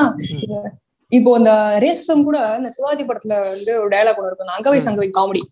சோ அதை நம்ம அதையும் நம்ம அப்ப நினைச்சு சிரிச்சுதான் இருந்திருக்கோம். இப்பயும் நம்ம தமிழ் காமெடி சேனல்ஸ்ல அந்த சீனை போடுறது உண்டு. இப்பயும் அந்த. குழந்தைகள் பார்த்து சிரிக்கிறது உண்டு. ஆனா அது. எவ்வளவுக்கு எவ்வளவு ரெசிஸ்டான ஒரு விஷயம் அது எவ்வளவுக்கு எவ்வளவு தப்பான ஒரு விஷயம். அது காமெடின்ற கேட்டகரியிலே வராது. சோ அதெல்லாமே நம்ம ஆதரிச்சுட்டு தான் இருந்திருக்கோம். அதையும் நம்ம கேள்வி கேட்காம தான் இருந்திருக்கோம் அந்த சீன்ல இருக்கிற ஹைலைட் என்னன்னா அங்க நடிச்சிட்டு இருக்கிற ரஜினியே கருப்பா தான் இருப்பாப்ல அது அவரு போட்டு வெள்ளையாயிருவார்ல என்ன நீ அவரு ஆனா வந்து அது வந்து அவருக்கு ஒரு மாஸ் டயலாக் நம்ம நம்ம. நம்ம ஆடியன்ஸோட மைண்ட் செட் எப்படி தெரியுமா? ரஜினிக்கு வந்து அந்த கருப்பு வந்து ஒரு மாஸ் கருப்பா இருந்ததுனாலதான் அவர் நிறைய பேருக்கு பிடிச்சது ஆனா ஒரு பொண்ணு கருப்பா ரஜினிசம் அப்படின்னு சொல்லுவாங்க. கருப்பா இருந்தா அதை வச்சு காமெடி பண்ண வேண்டியது. சோ இத இத பத்தின பார்வையை நீங்க சொல்றீங்க சாமுண்டேஸ்வரி. சங்கர் படங்கள்ல வந்து பெண்களை எப்படி காட்சிப்படுத்துறாங்க? அந்த அது அதை பத்தின உங்களுக்கு அதுக்கு உங்களுக்கு ஏதாவது அஃபண்ட் ஆகிற மாதிரி நிறைய காட்சிகள் இருக்கு இல்லையா? அந்த மாதிரி அந்த காட்சிகளை பத்தி நீங்க சொல்லுங்க. இல்ல அவரு அந்த அந்த சீன் தான் எனக்கு தெரிஞ்சு பயங்கரமா. மத்தபடி எனக்கு அவர் படங்களை எனக்கு ஸ்பெசிபிக்கா டக் பண்ணி எனக்கு சொல்றதுக்கு ஞாபகம் வரல. பட் அந்த. சீன் எனக்கு பயங்கரமா அஃபர்ட் பண்ணுச்சு. நான் இதை பத்தி நீ பேசணும்னு சொன்னப்ப எனக்கு ஃபர்ஸ்ட் மைண்ட்ல ஸ்ட்ரைக் ஆன ஒரு விஷயம் சிவாஜி படத்துல அந்த சீன் தான். பட் இல்ல ரொம்ப இன்னும் வருத்தக்கூடிய விஷயம் இன்னமும் நம்ம வந்து தமிழ் காமெடி சேனல்ஸ் தான் இன்னும் அதை போட்டுட்டு தான் இருக்காங்க. இன்னமும் நம்ம அதுக்கான புரிதல் வரல. இல்ல. ஏன்னா இது வந்து எப்படி இருக்கு எனக்கு? நம்ம யூஎஸ்ல இருந்து டார்ச் ஃபிளைட கொண்டப்போ பிளாக் லைஃப் மேட்டர்னு அவங்க வந்து ஜஸ்டிஸ் கேட்டாங்க. அந்த டைம்ல வந்து இந்தியா வேர்ல்டு முழுக்க எல்லா இடத்துலயும் பேசிட்டு இருக்கும்போது நம்ம. இந்தியன்ல என்ன பண்ண இந்தியால என்ன பண்ணாங்க ம். ஃபேர் அண்ட் லவ்லின்னு ஒரு கிரீம் ஒன்று இருக்கு. அது வந்து ஃபேர் அண்ட் லவ்லில இருந்து பேர் மாத்தி க்ளோ அண்ட் லவ்லின்னு மாத்தாங்க ஓகேவா. அவன் வந்து இவ்வளவு நாள் கெட்டவனா தான் கெட்டவனா தான் இருக்கான். ஆனா கட்சி நேரத்துல பேரை மாத்திட்டான். அது வந்து ரெண்டு சைடு பேரும் பிரச்சனையும் வந்துச்சு. என்ன இப்ப. வந்து பேர் மாத்துற அப்ப இவ்வளவு நாள் சும்மா தானே இருந்த அப்படின்னா இன்னொருத்த என்ன. சொன்னா பேர் மாத்திட்டு என்ன ஆக போகுது ப்ரோ அப்படின்ற மாதிரி ஆ, அதே. மாதிரி அது அந்த சீன் வந்து ரொம்ப தப்பாதான் இருந்துச்சு. இப்பவும் சிரிக்கிறாங்க அப்போ சிரிச்சாங்க. ஒரு டேரக்டர் ஸ்டாண்ட் பாயிண்ட் இருந்து இது வந்து நான் ஒரு காமெடி சென்ஸ்க்காக ரெடி பண்ணேன். இத வந்து நான் யாரையும் ஹர்ட் பண்ணணும்னு நினைக்கலன்ற ஒரு ப்ரெஸ் ரிலீஸ் கொடுத்துருக்கோம் ஆமா கரெக்ட் நம்ம ஊர்ல ஒரு பிரச்சனை என்னன்னா ஒரு விஷயம் வந்தப்ப எல்லாரும் விட்டுருவாங்கடா. அதுக்கப்புறம் அதை திருப்பி தோண்டி பார்த்து தெரியும். நம்ம நம்ம ஆளுங்களுக்கு தப்பு வந்து எல்லாமே லேட்டா தான் புரியுது இல்லையா? நமக்கே. நமக்கே நம்ம. நீ ஏன் மாதிரி சின்ன வயசுல பார்த்தப்போ உனக்கு பிடிச்சது? ஆமா ஆமா. அதுக்கப்புறம் நீ பார்த்துருச்சோ இல்லையோ அப்ப- உனக்கு அந்த இது தெரியல. அது ஏதோ ஒரு சாதாரண விஷயம் நினைச்சு விட்டுறோம் நம்ம. அதுதான் இப்ப இங்க நம்ம கிட்ட இருக்க ஒரு பிரச்சனை. நம்ம வந்து இப்பவே அதாவது வந்தப்பவே அதை இது பண்றோம். அதுதான் வந்து நம்ம சங்கர் படங்கள்ல வந்து இன்னொரு மேட்ரு என்னன்னா அதான் ரிசர்வேஷன் பத்தி ரிசர்வேஷனே தேவையில்ல. ரிசர்வேஷன் நடந்த ஜென்டில்மேன் படத்தை வந்து நாங்க நம்ம எல்லாருமே வந்து ஆஹ் பயங்கரமா இருக்கு அப்படின்னு சொல்லிட்டு செலிப்ரேட் பண்ணியிருப்போம். சின்ன வயசுல சின்ன வயசுல என்னன்னா ரொம்ப நாளா அந்த படம் எனக்கு ரொம்ப பிடிக்கும். ரொம்ப செலிப்ரேட் பண்ணியிருக்கேன் அந்த படத்தை. ஆனா அந்த படத்துல வந்து ரிசர்வேஷனை பத்தி ஒரு தவறான டைலாக் இருக்குன்னு தெரிஞ்சதும் நான் அது இல்ல வேண்டாம். நான் போட்டாலும் நான் பாக்குறது கிடையாது அந்த படத்தை. ஏன்னா ஆஹ் ஒரு ஒரு பிராமண சமுதாயம்ன்ற மாதிரி தான் காமிச்சிருப்பாங்க அந்த படத்துல. அவங்களுக்கு வந்து ரிசர்வேஷனால தான் சீட்டு கிடைக்காம போகுது அப்படின்றத வந்து சொல்லியிருப்பாங்க அந்த படத்துல. அது ஆனா அந்த அந்த அந்த ரிசர்வேஷன் வந்து எதுக்கு ரொம்ப முக்கியம்? நீங்க இந்த மாதிரி பேசுறதுக்கு முன்னாடி எவ்வளவு நீங்க யோசிக்கணும் அப்படின்ற ஒரு ஒரு கான்சியஸ்னஸே அவருக்கு இல்லாம போயிருச்சு. அந்த அந்த- விஷயம் தான் வந்து அவர் முதல் படம்ன்றதுனால அவர் அந்த மிஸ்டேக் அந்த மிஸ்டேக் வந்து நம்ம ஏத்துக்கலாம் அப்படின்னு நம்ம நினைச்சோம் அப்படின்னா அவர் அதுக்கப்புறம் எடுத்து இப்போ வரைக்கும் எடுத்துக்கிட்டு இருக்க படம் எல்லாத்துலயுமே வந்து அந்த ஒரு சாதிய பிரச்சனைகளையோ இல்ல மத பிரச்சனைகளையோ வந்து அவர் பேசினதே கிடையாது. ஊழல் மட்டும்தான் வந்து இருக்கிறதுலே பெரிய பிரச்சனை அப்படின்ற மாதிரி தான் பேசிட்டு இருக்காரு. அதுதான் இந்த ஊழல் வந்து பெரிய யாரும் இல்லைன்னு கரெக்டா. ஆனா. ஒரு பிரச்சனை பேச இன்னொரு பிரச்சனை பேசாம விடுறதும் பிரச்சனை கிடையாது. ஆனா நீ ஒரு பிரச்சனையை பேசுற இன்னொரு பிரச்சனையை தப்பா பேசுற நீ. ஆமா ஆமா. ஏ ஒரு ஏ ஒரு பிரச்சனை இருக்கு பி ஒரு பிரச்சனை இருக்கு. ஏ பிரச்சனையை வந்து நீ கரெக்டா பேசுறப்பா. நீங்க ம். கரப்ஷன் தான் பிரச்சனை மக்கள் வந்து காசுலாம் வச்சிருக்காங்க அதெல்லாம் திருப்பி கொடுத்துருங்க அப்படின்னு சொல்ற ஏ பிரச்சனை. அதை வந்து கரெக்டா பேசிட்டு இருக்க. ஆனா நீ பி பிரச்சனையான ரிசர்வேஷன் என்ன பண்ற தப்பா சொல்ற மக்கள் ஒரு மேட்டரே இல்ல. அத பத்தி ஏன் நீங்க இவ்வளவு அட்டென்ஷன் கொடுக்குறீங்கன்ற மாதிரி பேசிட்டு இருக்காரு. உண்மையா சொல்ல போனா நம்ம கூட இருக்கிற என் எனக்கு தெரிஞ்ச ரெண்டு மூணு பேர்கிட்ட வந்து அவங்க சொல்ல வந்ததுன்னா ம். ரெசர்வேஷன் கொடுக்குறாங்கடா ஒரு குரூப் மக்களுக்கு. ஆனா வந்து. அவன் தான் கார் வச்சு அவன் வந்து கார் வச்சிருக்கான் அவன் பைக் வச்சிருக்கான்டா. கார் வச்சிருக்கான் பைக் வச்சிருக்கான் அவன் நல்லா ட்ரெஸ் பண்றான் அவன் நல்லா டிவி இதெல்லாம் வச்சிருக்கான்டா அவன் நல்லா நல்லதானே இருக்கான் மிடில் கிளாஸ் தான் அவன் நல்லா தானே. இருக்கான் அவனுக்கு. எதுக்கு ரெசர்வேஷன். நீ வந்து அவன் அவன மாதிரி ஒருத்தரை தான் பாத்திருக்க இல்லடா அது மட்டும் கிடையாதுடா மேட்ரு என்னன்னா இப்போ இப்போ ரெசர்வேஷன் ஐ ஐ மீன் அந்த காலத்துல வந்து படி படிக்க வாய்ப்பு கிடைச்சது தெரியுமா? ஒரு சில கம்யூனிட்டிஸ்க்கு அவங்களுக்கு வந்து என்ன ஒரு அட்வான்டேஜ்னா படிப்புக்கு. சான்ஸ் கிடைச்ச கம்யூனிட்டி பார்த்தா முந்நூறு நானூறு வருஷமா படிச்சுட்டு தான் இருக்காங்க. ஆ ஆ. ஓகேவா இந்த. சைடுல இருக்கிற கம்யூனிட்டிஸ் படிச்சதே கிடையாது பரம்பரை படிச்சதே. கிடையாது. அவங்க வந்துட்டு சுயமா ஏதோ தொழில் பண்ணி மேல வந்திருக்காங்க. ஆமா.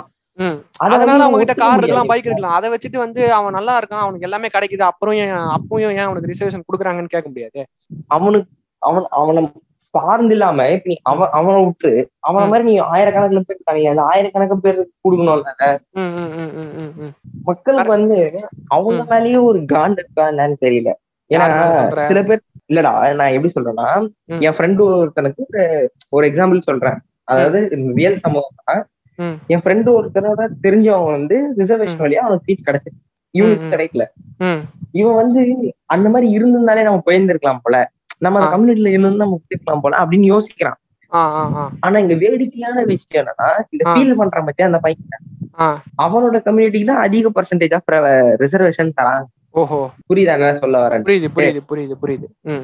அப்படி இருக்கும் போது நீ வந்து அதோட மூல காரணமே உனக்கு தெரிய மாட்டேங்குது. அது படிக்கிறதே கிடையாது. படிக்காம குறை சொல்லக்கூடாதுல்ல பேஷன் பிரச்சனை வந்து முன்னாடியே சொன்ன மாதிரியே அதுக்கான புரிதல் இருக்கானா? இல்ல. நம்ம புத்தகத்துல அதை பத்தி சொல்லி தராங்களா? இல்ல. நம்ம பள்ளி- பள்ளிக்கூடம் அதை சொல்லி தரதா கிடையாது. நம்மளா வந்து வெளியே வந்து கத்துக்கிறப்பதான் அதோட புரிதல் இருக்கு. எனக்குலாம் உண்மையா சொல்லணும்னா எனக்கு டென்த் டென்த் முடிக்கிறப்பதான் எனக்கு அது வரைக்குமே ரிசர்வேஷனா என்ன அப்படின்னு புரிதல் கிடையாது. அதுக்கப்புறம் தான் எனக்கு புரிஞ்சுக்கிட்டேன். கடைசி டூ இயர்ஸ் தான் எனக்கு ரிசர்வேஷன் என்னன்னு புரியும். சோ அந்த புரிதல் வந்து பள்ளி ஸ்கூல்ஸ் தான் கொண்டு வரணும். அது- இல்லைன்னா இந்த மாதிரி ஒரு கான்வர்சேஷன் இல்ல படத்துல வரப்போ அந்த டிஸ்கஷன் நம்ம பியர் குரூப்ல நம்ம ஃப்ரெண்ட்ஸ் கிட்ட நம்ம ஏற்படுத்துறப்போ சொல்றதா மட்டும்தான் அது புரிதல் இப்ப நம்ம பேசணும்னா நம்ம நம்மள ஃபாலோ பண்றவங்க நம்மள சார்ந்து இருக்கவங்களுக்கு அது போய் சேரும். ஆனா அது வந்து ஒரு தமிழ்நாட்டுல இருக்க எல்லாருக்கும் ஒரு புரிதல் கொண்டு வரணும் இல்ல ஒரு நாட்டுல இருக்க எல்லாருக்கும் புரிதல் கொண்டு வரணும் அப்படின்னா ஒண்ணு பெரிய தலைவர்கள் பேசணும். அவங்க பேசினா நல்ல ரீச் மூணு. விஷயம் தான். மக்களை போய் என்டையரா போய் சேர்ற மூணு விஷயம் தான் இருக்கு. எஜுகேஷனு. ஃபுட்டு சினிமாடா சாப்பாடு எல்லாருக்கும் போய் சேருது சாப்பாடு வந்து நீ இன்ஃபர்மேஷன் எஜுகேஷன் நீ கலக்கலாம். ஆனா. எஜுகேஷன் வந்து அவன் எட்டு ஹவர் படிச்சாலும் அதுல ஒரு ஹவர் ரெண்டு ஹவர் தான் அவன் படிப்பான். ஆனா சினிமான்றது தான் வேற. அது வந்து. உன்னை அப்படியே இழுத்து கண்ட்ரோல்ல வச்சிருக்குது அதுல வந்து. தப்பா பேச ரொம்ப பெரிய இம்பாக்ட் உருவாக்கு. நீ புக்ல வந்து ஒரு விஷயத்த தப்பா போட்டா கூட. கரெக்ட் பண்றதுக்கு ஆயிரம் பேர் இருக்காங்க. அந்த புக்கு படிக்கிற பையனோட வீட்லயே வந்து அதை பார்த்துட்டு இது தப்பா இருக்குன்னு சொல்றதுக்கு ஆளுங்க இருக்காங்க. ஃபேக்ட் செக்கர்ஸ் இருக்காங்க புக்ஸ்ல. திருவள்ளுவர் காவி துணி போட்டப்ப எவ்வளவு பேர் வந்து கேக்குறாங்க எது எது எப்படி திருவள்ளுவர் காவி துணி போட்டீங்க? அவர் வெள்ளை துணி போட்டு தானே சுத்திட்டு இருக்காருன்னு வந்து ஒரு ஒரு டிபேட் ஒண்ணு ஆச்சு. ஆமா ஆமா. அப்போ வந்து ஒரு. அது ninth standard tenth standard book அந்த டென்த். ஸ்டாண்டர்ட் புக்கை வந்து யாரோ பார்த்து கண்டுபிடிச்சு அதை ஃபேக்ட் செக் பண்ணி மக்களுக்கு இன்ஃபர்மேஷன் எடுத்து போய் சேர்க்கறாங்கன்னா. அதே மாதிரி சினிமாலயும் ஒரு இது இருக்கணும் அப்படின்றதுதான் பிரச்சனையா இருக்கு. இல்ல இப்போ சினிமா அப்படின்னு பொறுத்த வரையில் வந்து உனக்கு என்ன ஒரு டிஸ்அட்வான்டேஜ்னா நீ வந்து ரொம்ப எக்ஸ்பிளைன் பண்ண முடியாது. இதுனா இது இதுனா இது அப்படின்ற மாதிரி அது வரைக்கும் இது வரைக்கும் அந்த மாதிரி படங்கள் வரல. ரிசர்வேஷனை பத்தி சொல்றாங்க. அது எதுக்கான அது அது அது என்ன தேவை எதுக்குன்னு சொல்றாங்க. பட் ஒரு கிளியர் கட் ஒரு புக்ல வர மாதிரி ஒரு நாலு லைன் டெஃபினேஷன் மாதிரி எந்த படத்துலயும் வரல. அது வந்து நம்ம வந்து ஒரு அது கஷ்டம் அது கஷ்டம். அது கஷ்டம் தான். அது வந்து அதான் சொல்றேன். சினிமாவை பொறுத்த வரைக்கும் அது ஒரு டிராபேக் உன்னால பண்ண முடியாது அது. அது வந்து நீ அது வந்து ஒரு டிபேட் மாதிரி இருக்கும். அதை பண்ணிட்டோம்னா. அதுக்கு தான் வந்து நான் என்ன சொல்றேன்னா எஜுகேஷன்ல வந்தேன்னா அதை படிக்கிறவங்க கண்டிப்பா வந்து அது அது மூலயமா போய் சேரும். இல்லாட்டினா பெரிய தலைவர்கள் யாராவது வந்து அந்த அதற்கான தேவையை முக்கியமா பேசணும். நியூஸ் சேனல்ல மட்டமான விஷயங்களுக்கு டிபேட் நடத்துறதுக்கு பதிலா இந்த விஷயங்களை பத்தி நிறைய டிபேட் நடத்தணும். இதுதான் வந்து ஒரு கோரிக்கை. இங்க பாருடா நான் சொல்றேன் பாரு. மெஜாரிட்டியான வீட்ல ஒரு debate channel debate channel news channel debate சொல்றாங்க. பாப்பாங்க தமிழத்தமிழெல்லாம் பாப்பாங்க ம். ஆனா ஒரு நியூஸ் சேனல் டிபேட் போகும்போது இவனுங்க கத்திக்கினே இருப்பானுங்க. சேனலை மாத்து இந்த டைலாக் தான் வரும். மெஜாரிட்டியான வீட்டுல நடந்துருக்கு. ஆமா ஆமா. ஆனா நிறைய நியூஸ் சேனல் வேலை. கத்திட்டு இருக்காங்க. அது உண்மைதான். ஏன்னா அங்க இருக்கிற டாபிக் அந்த மாதிரி. அந்த ஒரு இது இருக்குல்ல. இப்ப டாபிக் ஒழுங்கா இருந்துச்சுன்னா யார் கத்திட்டு இருக்க போறான் கரெக்டா. பேசிட்டு போயினே இருக்க போறான் கரெக்ட் கரெக்ட் நீ கூட்டு வர மக்களையும் அது ஒரு பிரச்சனை இருக்கு. அது ஒரு பெரிய கதை. நம்ம டாபிக் குள்ள வருவோம். அதுதான் அதுதான் சொல்றேன். ஏன்னா இப்ப இதுவும் டாபிக் தான். ஏன்னா நம்ம ரிசர்வேஷனை பத்தின ரொம்ப கம்மியான புரிதல் தான் மக்கள்கிட்டயே இருக்கு. நானே வந்து ரொம்ப அறவே கடான சுத்திட்டு இருந்தேன். ஆஹ் இப்போ ஃப்ரெண்ட்ஸ் கிட்ட கேட்டேன்னு வையேன். அவன் வந்து என்ன என்னடா ஜாதிலாம் நீ பாப்பியான்னு கேட்டா இல்ல நான் பார்க்க மாட்டேன்டா. இதை எப்படியாவது ஒழிச்சானுண்டா அப்படின்னு எப்படிடா ஒழிப்பா? அப்படின்னு கேட்டா முதல்ல இந்த சர்டிபிகேட்ல கேஸ்ட் கேக்குறாங்க தெரியுமா? அதை தூக்கணும்டா அப்படின்னு நானே அப்படிதான் பேசியிருக்கேன் நிறைய இடத்துல. சொல்லிடுறாங்க அதை தெரிஞ்சுக்காம இருக்கிறது தான் பெரிய பெரிய தப்பு. தெரிஞ்சுக்கங்க. தெரிஞ்சு புரிஞ்சுக்கணும். ஏன்னா இந்தியால. மட்டும்தான் காஸ்ட் சிஸ்டம்ன்ற ஒரு ஆர்டர் இருக்கு. கரெக்டா ஆமா. இப்ப நீ தெரிஞ்சு வச்சுக்கணும். நீ எப்படி கரப்ஷனை தெரிஞ்சு வச்சிருக்க? மத்த சோசியல் இஷ்யூ பத்தி தெரிஞ்சு வச்சிருக்க மாதிரி இதையும் நீ தெரிஞ்சு வச்சுக்கணும். கவர்மெண்ட் வந்து எல்லா இப்ப கரப்ஷன் பத்தி உனக்கு ஏதாவது டெக்ஸ்ட் புக்ஸ்ல வருதா? டெஃபினேஷன் வேணா இருக்குமே தவிர அதை பத்தி. Full and full clear cut எல்லாம் இருக்காது. நீ. டிவி பார்த்து இல்ல நீயே சர்ச் பண்ணி தான் கத்துக்கிற? அதே போல இதையும் நீ சர்ச் பண்ணி தான் கத்துக்கணும். நம்ம ஊர்ல நிறைய விஷயத்துக்கு டாக்கு அதான் உண்மை. அதாவது என்னைக்கு வந்துட்டு ரிசர்வேஷன் வந்து நம்ம வேண்டாம் அப்படின்னு சொல்லலாம்னா எல்லாருமே வந்து சோஷியலி எக்கனாமிக்கலி அண்ட் பொலிட்டிக்கலி ஒரே ஸ்டேட்டஸ் அடையும் போது எல்லாருமே ஈக்குவல் அப்படின்னு எல்லாரோட மனநிலையும் வரும்போது மனநிலை மாறணும். எல்லா மக்களிடையும் மனநிலை மாறணும். அப்பதான் வந்து ரிசர்வேஷன் வேண்டாம் எல்லாருக்கும் ஈக்குவல் எஜுகேஷன் கொடுக்கலாம் அப்படின்ற ஒரு நிலைமைக்கு வரலாம். ஆனா இப்பயுமே வந்து ஆதிக்கம் செலுத்தணும். இப்பயும் வந்து நீ எனக்கு கீழே நான் உனக்கு மேல அப்படிங்கிற மாதிரி ம மனநிலை மக்கள் கிட்ட இருக்கும்போது இந்த ரிசர்வேஷனை தூக்கணும்னா திருப்பி வந்து நம்ம இரநூறு வருஷம் முந்நூறு வருஷம் முன்னாடி எப்படி இருந்தோமோ அதே நிலைமைக்கு தான் போவோம். படிச்ச முட்டாள் நிறைய பேர் இருக்காங்க. அது ஒரு. பிரச்சனை இருக்கு அது. மட்டும் இல்லாம நீ சொல்ற பத்தியா நான். நீ எனக்கு கீழே தான் நான் வந்து ஆதிக்கம் செலுத்துறேன்ட்டு ஆ, ஆ, ஆ, ஆ. பாதி இடத்துல வந்து அது வீட்டுக்குள்ள இருந்தே வருது அத பத்தி தான் நம்ம பேசணும் பாதி இடத்துல இல்ல எங்கேயுமே ஆரம்ப புள்ளி வீடா தான் இருக்கு ஆமா ஆமா ஆமா. ஏன்னா முதல்ல அவன் எங்க கத்துக்கிறான்? ஒரு சின்ன ஒரு சின்ன பிள்ளை இன்னைக்கு டிக்டாக்ல வந்து சின்ன பிள்ளை இந்த மாதிரி இந்த மாதிரி எல்லாரும் நம்ம நமக்குள்ளே இருக்க டிவிஷன்லயே அடிச்சுக்கிறீங்க. எல்லாரும் ஒண்ணுன்னு சொல்லுங்க. நம்ம ஜாதி தான் கெத்துன்னு சொல்லுங்க. அப்பதான் டிக்டாக்ல வீடியோ போடுவேன் அப்படின்லாம் பேசுறாங்க. அது எங்க இருந்து வருதுன்னா அந்த அந்த அந்த- இந்த ஒரு ரெண்டு பேர் ரெண்டு குழந்தைங்க சி ரெண்டு சின்ன பசங்க வந்து மீட்ல பேசிட்டு இருந்தாங்க. லவ் ஆமா. ஆமா ஆ. அவங்களுக்கு வந்து தெரப்பி போய் அந்த ரெண்டு பேர் கவுன்சிலிங் போயிட்டு வந்திருக்காங்க. ஆனா சின்ன வயசுல இன்ஃபாக்சுவேஷன் ரொம்ப காமன் தான். கரெக்டா. ஆனா அந்த ரெண்டு பேரோட இன்னும் சின்ன குழந்தை வந்து எங்க தான் பெருசு நாங்க தான் பெரிய ஆளு நாங்க தான் சோசியல் ஸ்டேட்டஸ்ல ஃபர்ஸ்ட். அப்படி இப்படின்னு பேசிட்டு இருக்கு. அந்த சின்ன குழந்தை. அவங்க ஆமா. சொல்லி கொடுக்குறது அவங்க அம்மா அவங்க அப்பா. அந்த வீடியோ எடுக்கிறது அவங்க அம்மா அப்பாவா தான் இருக்கும். ஆமா ஆமா. அந்த மாதிரி குழந்தைங்க எல்லாம் விட்டுட்டு இந்த. மாதிரி ரெண்டு பேரை போய் நோக்கிட்டானே உனக்கு அதான் தப்புன்னு இன்னி- படிச்சுனா நீ இன்னைக்கு வந்து இந்த புரிதலை வந்து நம்ம சோஷியல் மீடியா மூலியமா தான் பயங்கரமா கொண்டு வர வேண்டிய ஒரு தேவை இருக்கு. ஏன்னா மத்த இடத்துல இல்லன்றப்ப ஆனா இதுல வருத்தம் ஒரு விஷயம் என்ன இன்னும் சோஷியல் மீடியா நம்ம வயசு பசங்க பேருக்கு பின்னாடியும் இன்ஸ்டா ஐடியிலும் ஃபேஸ்புக் ஐடியிலும் ஜாதி பேர் இருக்குன்றதான் போட்டுட்டு தான் சுத்துறாங்க. பேர் வச்சுக்கிட்டு பின்னாடி ஜாதி பேர் வச்சுட்டு தான் இன்னும் பாதி பேரு. நான் ஒரு அக்கௌண்ட் ஒண்ணு பார்த்தேன். ஒரு. டாக்டர் டுபின்னு போட்டு கீழே வந்து ப்ரௌடுன்னு சொல்லிட்டு அந்த ஜாரி பேர் போட்டு அதுக்கு ஏதோ ஒரு ஃபயர் எல்லாம் போட்டு வச்சிருக்காங்க. எனக்கு சிரிக்கிறதா இல்ல ஏதாவது என்ன சொல்றதுன்னு தெரியல. இல்ல சிரிக்கிற விஷயம் கிடையாது. கண்டிப்பா நமக்கு சிரிப்பு வந்தாலும் வந்து சிரிக்கிற விஷயம் கிடையாது அது. ஏன்னா இப்போ முற்போக்கு சிந்தனைகள்ல நம்ம யோசிச்சுக்கிட்டு இருக்கோம் அப்படின்றப்போ நாளைக்கு அவங்க டாக்டரே அவங்க பேஷண்ட் என்ன ட்ரீட் பண்ணுவாங்க? அங்க எவ்வளவு ஒரு எவ்வளவு டிஃபரன்ஸ் இருக்கும் அப்படின்னா யோசிச்சாலே ஒரு அவ்வளவு பயமா. இருக்கு. And என்ன வயசு இருக்கும்? ஒரு இருபது வயசு இருக்குமா? இருபத்தி மூணு வயசு இருக்குமா அவங்களுக்கு? சோ அதுதான். இன்னும் நம்ம வந்து. இன்னும் பின்னாடிதான் போயிட்டு இருக்கோம் இதெல்லாம் பார்த்தா. இல்ல ஒரு ஒரு ஏதோ ஒரு நம்பிக்கை ஒரு பாயிண்ட் ஆஃப் டைம்ல இருந்துச்சு ஏதோ ஒரு டைம்ல கண்டிப்பா ஜாதி முடிஞ்சிரும் அப்படின்ட்டு. பட். இதெல்லாம் பாக்குறப்போ இன்னும் பின்னாடி போறோம் அப்படின்ற ஒரு பயம் தான். அதுக்கு வந்து பிற்போக்கு சிந்தனை இது பேசிட்டு இருக்கப்போ பிற்போக்கு சிந்தனை உள்ள விஷயங்களை வந்து அரசே வந்து ஊக்குவிக்குது. ஐ மீன் நான் இப்ப சொல்லல மத்திய அரசு சொல்றேன். மத்திய அரசே வந்து இதை ஊக்குவிச்சுட்டு இருக்கு.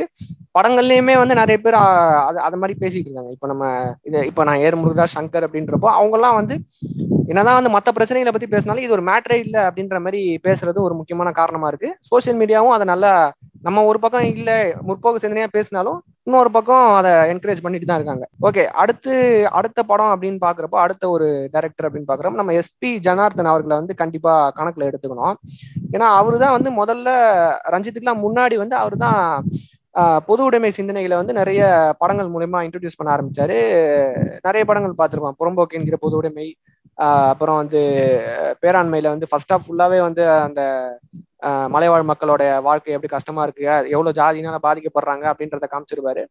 அதான் அவரோட படங்கள் ஈ படத்துலயுமே கூட ஜாதி விஷயத்தை பத்தி பேசியிருப்பாரு. இந்த மாதிரி நிறைய தொடர்ந்து பேசிட்டு வந்துட்டு இருக்காரு. இப்போ அவர் வந்து ஒரு டாக்குமெண்ட்ரி ஒன்று இருக்கு யூடியூப்ல the invisible other caste of cinema அப்படின்னு தமிழ் சினிமா அப்படின்னு ஒரு ஒரு இது இருக்கு. அந்த டாக்குமெண்ட்ரி பாக்குறப்போ அவர் வந்து ஒரு விஷயம் சொல்லியிருந்தாரு. என்னன்னா சென்சார் போர்டில் அவர் வந்து பேராண்மை படத்தில் வந்துட்டு ஃபர்ஸ்ட் ஹாஃப்ல வந்து அந்த அஞ்சு பொண்ணுங்க இருப்பாங்கல்ல அவங்க வந்துட்டு இந்த மனு தர்மம் பத்தி மனுஸ்மிருதி பத்தி நிறைய விஷயம் டிஸ்கஸ் பண்ணி அவங்க எல்லாருமே வந்து இவனை டீச்சரா ஏத்துக்கிறதுக்கே வந்து கஷ்டப்படுவாங்க. இவன் ஒரு இவன் வந்து நம்ம கீழே இருக்க ஆளு எப்படி நம்ம இவனை டீச்சரா ஏத்துக்கிறது அப்படின்னு சொல்லிட்டு ஜெயமரவியை வந்து ஏத்துக்கிறதுக்கு கஷ்டப்படுவாங்க.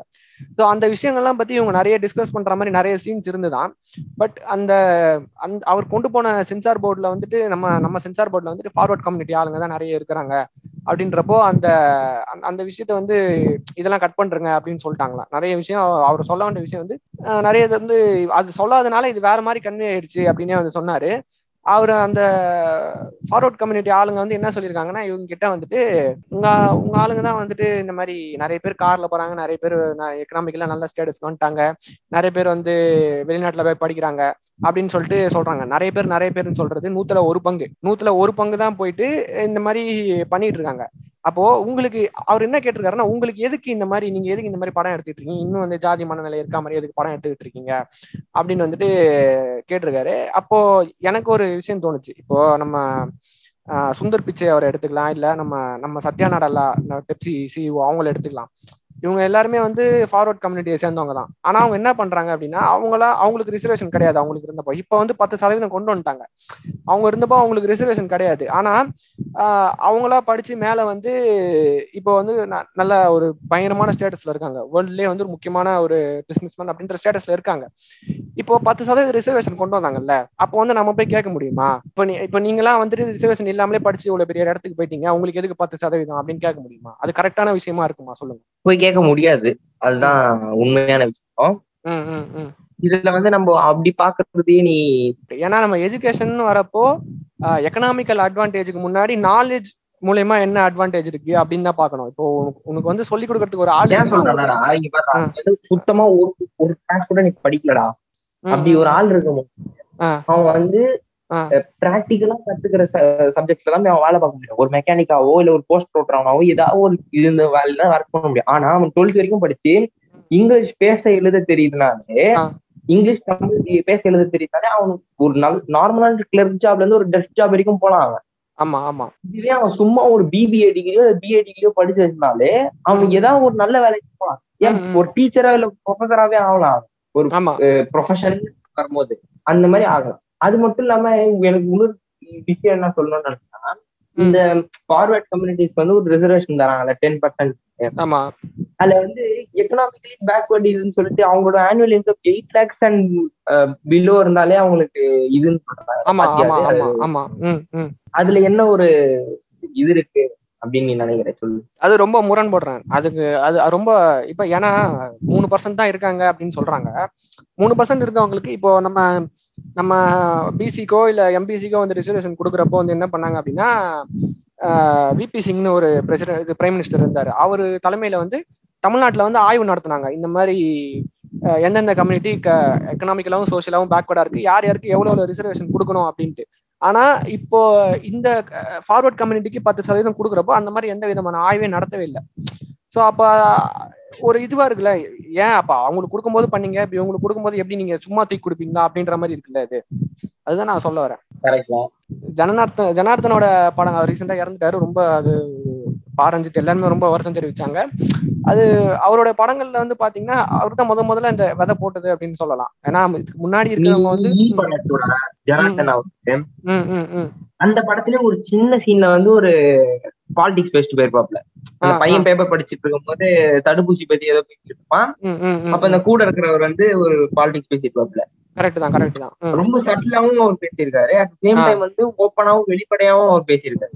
ஆமா ஆமா ஆமா. அதுதான் வந்து கண்டிப்பா புறம்போக்கு என்கிற பொது உடைமை பார்க்கலன்னா கண்டிப்பா பாத்துருங்க. கம்யூனிஸ்ட் சித்தாந்தத்துல வந்து ரொம்ப தெளிவா அழகா பேசியிருப்பாரு அந்த. அப்புறம் அதான் அவர் அவர் வந்து இந்த மாதிரி சொல்லிட்டு இருந்தாரு. அதே மாதிரி அழகி படத்தை அழகி படம் டைரக்டர் வந்து இந்த மாதிரி தங்கர் பச்சன். அவர் வந்து சொல்லியிருந்தாரு இந்த மாதிரி அந்த படத்துல வந்துட்டு ஒரு ஒரு தலித் சமூகத்தை சேர்ந்த ஒரு பையன் வந்து இந்த மாதிரி புக் எடுத்து படிக்க போவான்.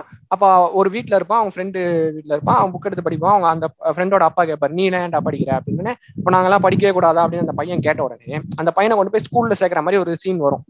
அந்த சீன்ல வந்து பாத்தீங்கன்னா அம்பேத்கர் போட்டோ ஒரு 50 ஃப்ரேம்ஸுக்கு வந்து காமிச்சிருப்பாங்க. இவங்க என்ன பண்ணிட்டாங்கன்னா இந்த இந்த கட்டோட சென்சாருக்கு போறப்போ இல்ல. இவ்வளோலாம் நீங்க அம்பேத்கர் போட்டோ காமிக்க கூடாது கட் பண்றீங்க அப்படின்ட்டு இருக்காங்க இப்போ தங்கர் பச்சன் வந்து என்ன சொல்றாருன்னா நாங்க நீங்க வேற எது வேணா சொல்லுங்க நான் எடுக்கிறேன்.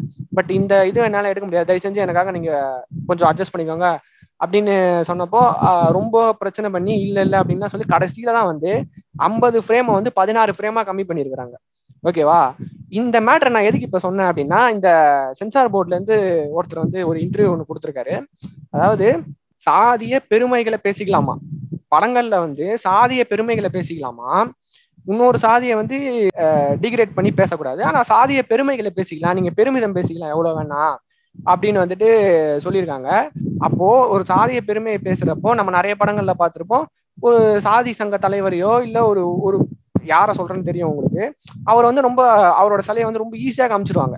ஆனா ஒரு சாதி சங்க தலைவரோட சிலையை வந்து ஈஸியா காமிக்கிறப்போ ஒரு அம்பேத்கரோட போட்டோ காமிக்கிறதுக்கு ஒரு பெரிய சிக்கல் இருக்கு. இப்ப இந்த மேட்டரை பத்தி உங்க கருத்து என்ன? சாமுண்டேஸ்வரி சொல்லுங்க. இல்ல அது என்ன மனநிலன்னு தெரியல. ஜாதி பெருமை பேசுறதுன்றது ஆப்வியஸா இன்னொருத்த ஜா இன்னொருத்த ஒரு கம்யூனிட்டியை வந்து தாழ் தாழ்த்தி பேசுறது தான் சமம். அது இதனாலே அது அதுதான். அது என்ன ஒரு. மனநிலைன்னு புரியல. அண்ட் இன்னொரு. முக்கியமான விஷயம் என்னன்னா அவனுக்கு இது பயம்.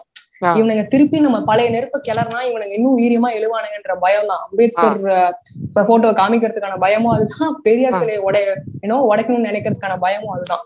சோ. அவனுக்கான பயம் தான் அது. அது என்ன மனநிலைன்னு எனக்கு புரியல. அது ஒரு ரிட்டார்டட் மைண்ட் செட் அது. நம்ம விஜய் வரராஜ் அவர் வந்து போக்கலில போக்கலொலி பாட்காஸ்ட்ல பேசினாரா? இல்ல வியூ ஏதோ ஒரு வீடியோல பேசினாரான்னு தெரியல. அதுல வந்து.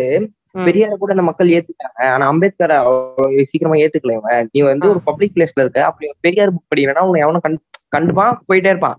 ஆனா நீ அவ்வளவு ஈஸியா வந்து அம்பேத்கர் புக்கை திறந்து படிக்க முடியாது. அதுவே இந்த ஊர்ல ஒரு பிரச்சனை இருக்கு அப்படின்னு சொல்லி அவர் சொல்லியிருக்காப்ல.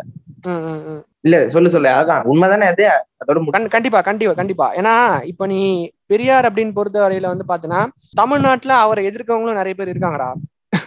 ஈவன் எனக்கு என்ன ஒரு விஷயம் ரொம்ப அயானிக்கா தெரியும் அப்படின்னா பெண்களே வந்து பெரியார் எதிர்ப்பாங்க. அப்போ நீ வந்து நீங்க ஒரு கருத்தை முன் வைக்கிறீங்க இப்போ இப்ப வந்து நீங்க நான் பெரியார் எதிர்க்கிறேன் அப்படின்ற ஒரு கருத்தை முன் வைக்கிறீங்கனாலே அதுக்கே பெரியார் தான் காரணம். நீங்க வந்து கருத்து சுதந்திரத்தோட பேசுறீங்க அப்படின்னாலே அதை வாங்கி கொடுத்ததே பெரியார் தான்.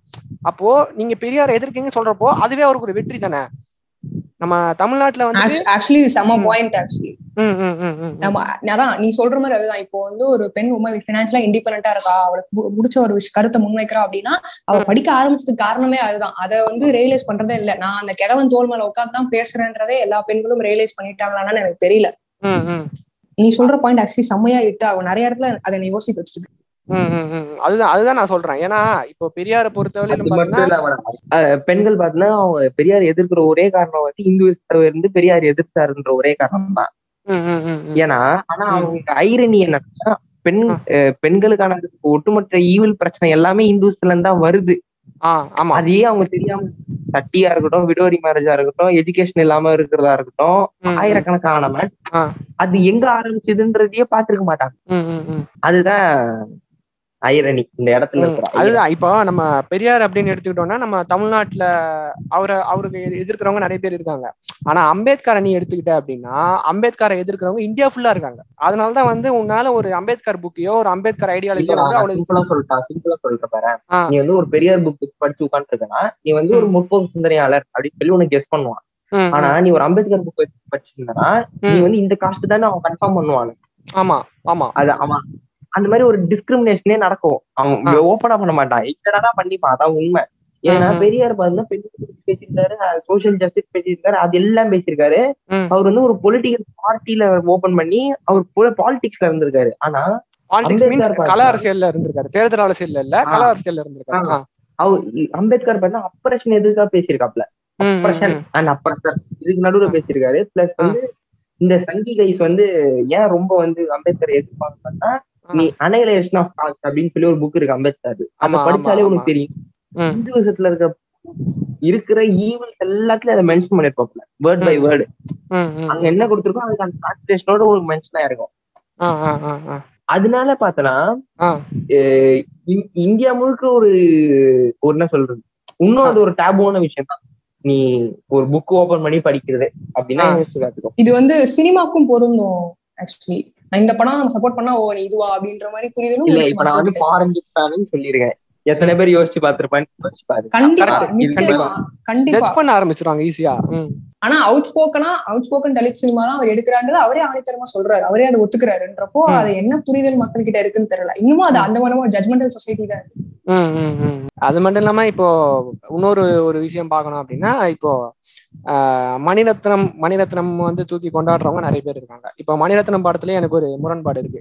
நாயகன் படம் பாக்குறப்போ வந்து நான் அந்த படம் ரொம்ப ரொம்ப பிடிக்கும் எனக்கு. அந்த படத்தை பார்த்த உடனே பயங்கரமா இதான் என் ஃபேவரட் ஃபிலிம் இனிமே. நான் ஃபர்ஸ்ட் என்ன படம் பிடிக்குங்கிறேன் நான் நாயகன் தான் சொல்ல போறேன் அப்படின்ற மாதிரி வச்சிருந்தேன் மைண்ட் செட்ல ஆனா என்னைக்கு வந்து அது காட்ஃபாதர்ல இருந்து நிறைய ரிப் பண்ணியிருக்காங்க. பண்ணிருக்காங்க அது வேற விஷயம். அது காட்ஃபாதர்ல ஃபிலிமோகிராஃபி அப்படியே இருக்கும். அது வேற விஷயம். ஆனா எனக்கு வந்து எப்போ ஒரு விஷயம் புரிஞ்சுது அப்படின்னா நீங்க அந்த படத்துல வந்து பாத்தீங்கன்னா அவர் டான் ஆயிட்டக்கு அப்புறம் பின்னாடி வந்து அவரோட சாதி பேரை சொல்லி தான் கூப்பிடுவாங்க. கமலை வந்துட்டு வேலு பின்னாடி இருக்கிற சாதி பேரை அந்த பேரை மட்டும் தான் நிறைய பேர் சொ- நிறைய நிறைய தடவை சொல்லி கூப்பிடுவாங்க. அந்த அந்த- அந்த மேட்டர் வந்து எனக்கு ரொம்ப இடிச்சுது. அதே மாதிரி ஒரு சீன்ல வந்து பாத்தீங்கன்னா கமலோட பொண்ணு வந்துட்டு ஜனகராஜ ஓங்கி அரைஞ்சதும் இவர் வந்துட்டு என்ன பழக்கம் அது? இந்த அடிக்கிற பழக்கம் எங்கன்னு வந்துன்னு சொல்லிட்டு அந்த பொண்ணு போட்டு அடிப்பாரு. அடிச்சக்கப்புறம் எப்பெல்லாம் எப்பதான் அதை நிறுத்துவீங்க அப்படின்னு அவங்க கேட்டவொடனே இவங்க வந்து இவரு கமல் வந்து ஒரு டைலாக் சொல்லுவார். என்னன்னா எல்லாமே எல்லா பிரச்சனையும் கரெக்டா சொல்லிட்டு இந்த சேட்டு அப்படின்னு சொல்லிட்டு பக்கத்துல ஒரு கெட்ட வார்த்தை ஒன்று சொல்லுவாரு. அது வந்து இப்ப டிவியில போடுறப்போ பீப் பண்ணிடுறாங்க. ஆனா அந்த படத்தை நீங்க டவுன்லோட் பண்ணி பாத்தீங்கன்னா இல்ல வேற ஏதோ ஒரு பிளாட்ஃபார்ம்ல பாத்தீங்கன்னா கண்டிப்பா அந்த வார்த்தை வந்து பீப் ஆகாம இருக்கும். அப்போ இன்னொரு சாதியை சேர்ந்த ஒரு ஒரு கம்யூனிட்டியும் வந்து தப்பா பேசுற ஒரு தலைவன் எப்படி ஒருவனால கொண்டாடப்படுகிறான்? அது கொண்டாடப்படுறது கரெக்டா அதுதான் என்னோட கேள்வி. ஏன்னா இந்த படம் நாயகன்னு மட்டும் கிடையாது. இப்போ நம்ம தேவர் மகன். அவன் வந்து. அவன் வந்து ஒரு ஆன்டி ஹீரோ தான். நாயகன்ன்ற அந்த வேலு பார்த்தனா ஒரு ஆன்டி ஹீரோ தான் படத்துல. அவன் கெட்டவன் தான். ஆன்டி ஹீரோ அவர் வந்துட்டு நான் ஒரு விஷயம் சொல்றேன். என்னன்னா அவர் வந்து உண்மையாவே ஒரு கேங்ஸ்டர் ஒருத்தர் இருந்தாரு. வரதராஜ பக்கத்துல ஒரு கேஸ்ட் பேரை நான் சொல்ல விரும்பல. ஆஹ் அவரை பத்தி டீடைல்டா ஒரு புக்ல எல்லாம் கூட நம்ம உசைன் ஜெய்தி அப்படின்னு ஒரு ஆத்தர் இருக்காரு. அவர் வந்து ஒரு டாங்கிரி டு துபாய்னு ஒரு புக்ல மும்பை அண்டர் வேர்ல்ட பத்தி ஃபுல்லா கவர் பண்ணி ஒரு புக் இருக்கு. அவரை பத்தின டீடைல் ஹிஸ்டரியை கொடுத்துருக்காங்க. இப்போ இந்த படத்துல வந்து என்ன பண்ணிட்டாங்க அப்படின்னா அவர் பண்ண நிறைய விஷயங்களை வந்து மறைச்சிட்டாங்க. அதே மாதிரி அந்த ஸ்லம்ல வந்து அந்த அந்த ஸ்லம்ல இருக்க அத்தனை மக்களுமே வந்து இவருக்கு சப்போர்ட் ஓகேவா அப்ப இவர் ஆன்டி ஹீரோ அப்படின்னா அப்ப அந்த ஸ்லம் மக்கள் எல்லாமே இந்த ஒரு ஆன்டி ஹீரோவை தூக்கி வச்சு கொண்டாடுறது கரெக்டா தான் நான் கேக்குறேன். கரெக்டாவும் இருக்கும் தப்பாவும் இருக்கும். ஏன்னா அவங்களுக்கு நல்லது நடந்துச்சு அவரால. அவங்களுக்கு நல்லது நடக்குது? அப்படி பார்த்தா நீ காலாவே உள்ள கொண்டு வர வேண்டியது இருக்கும். கபாலியும் உள்ள கொண்டு வர. காலா கபாலி. அப்படின்னா காலா கபாலில வந்து இன்னொரு கம்யூனிட்டியை சேர்ந்தவங்கள அவர் எந்த இடத்துலயுமே வந்து தவறான வார்த்தை யூஸ் பண்ணி பேசியிருக்க மாட்டாரு. அந்த. ஆங்கிள் பார்த்தனா அந்த ஆங்கிள் பார்த்தா கெட்டவன் தான்டா இவன். ஓகேவா? இவனும் கெட்டவன் தான். அப்புறம் அவன் பேர்னா சக்திவேலும் கெட்டவன் தான். தேவர் மகன்ல வர சக்திவேலும் கெட்டவன் தான். ஆமா ஆமா. ஏன்னா நீ எவ்வளவுதான் சின்ன கவுண்டர் படத்துல கவுண்டரும் கெட்டவன் தான் சின்ன கவுண்டரும் கெட்டவன் தான் பெரிய கவுண்டரும் கெட்டவன் தான்.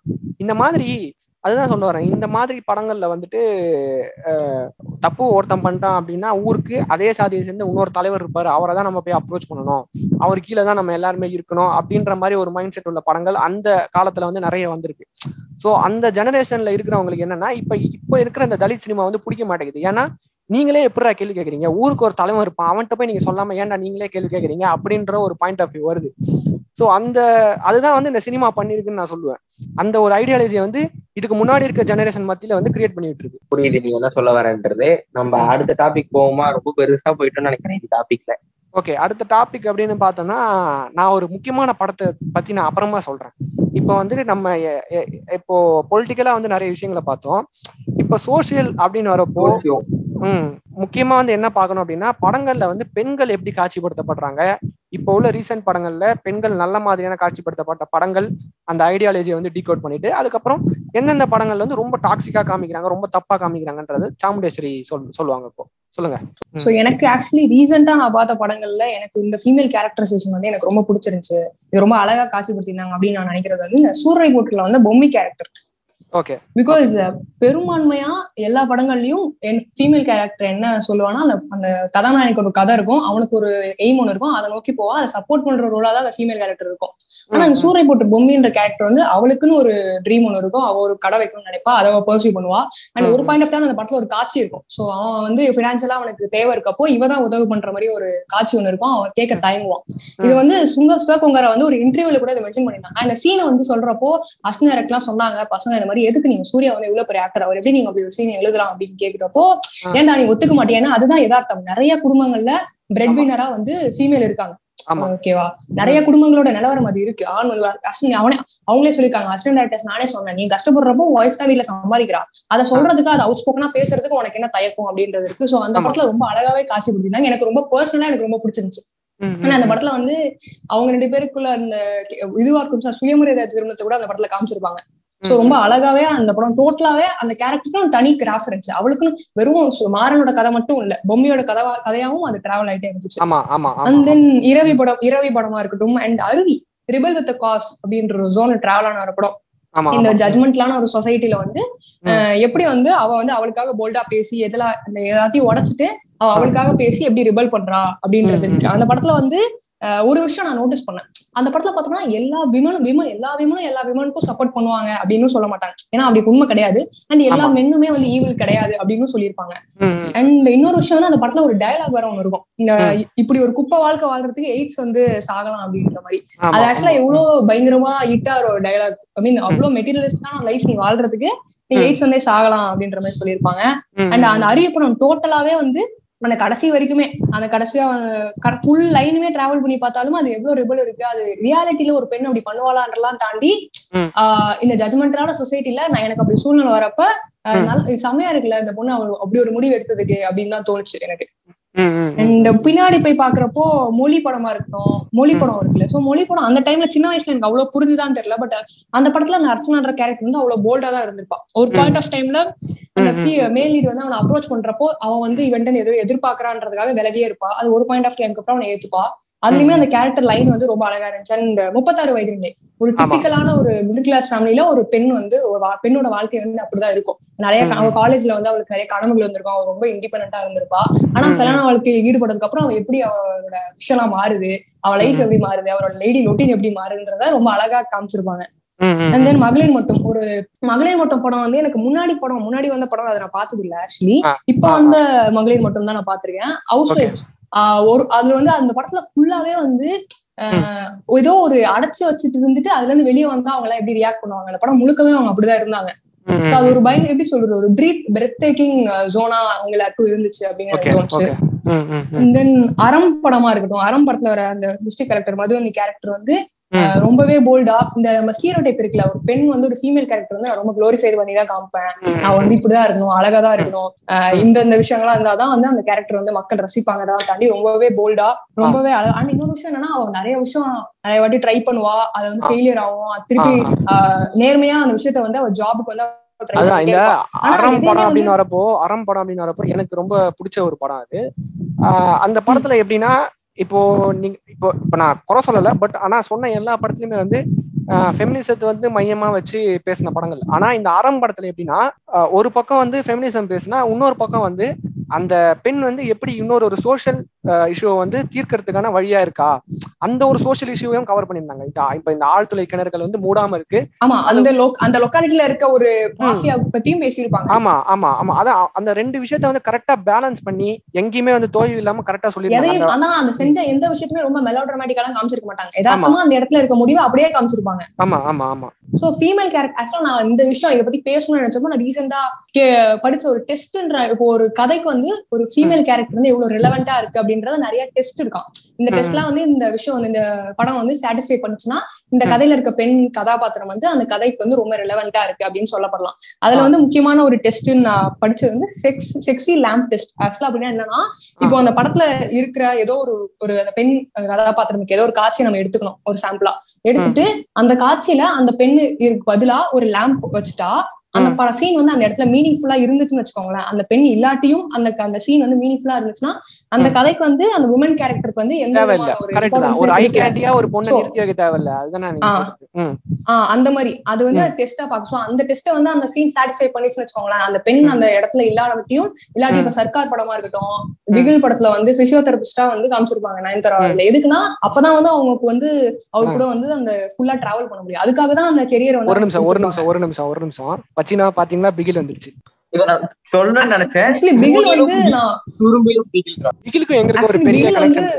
சொல்லுங்க சொல்லுங்க சொல்லுங்க. பிகில் வந்து ரொம்ப நீங்க சும்மா எல்லாம் குறைய சொல்லக்கூடாது ஆகாஷ். பிகில் வந்து ஒரு உமன் எம்பவர்மெண்ட் ஃபிலிம் நீங்க வந்து ஆமா, ஆமா, சும்மா கண்டிப்பா, கண்டிப்பா. இருக்க கூடாது அதே மாதிரி நம்ம விமன் எப்படி ஃபுட்பால் டெஸ்ட் நாங்க பார்த்தல ஆமா அதாவது ஒரு விமன் கோல் என்ன படம்? அது வந்து முழுக்க முழுக்க ஒரு விஜய் படமா தான் இருந்தது இல்ல நான் வந்து பிகில வந்து கரெக்டா ஒரே ஒரு கேள்வி மட்டும் ம். ஃபெமினிசம் பேசுறேன்னு சொன்னேன். எம்பவர்மெண்ட் பேசுறேன்னு சொன்னேன்.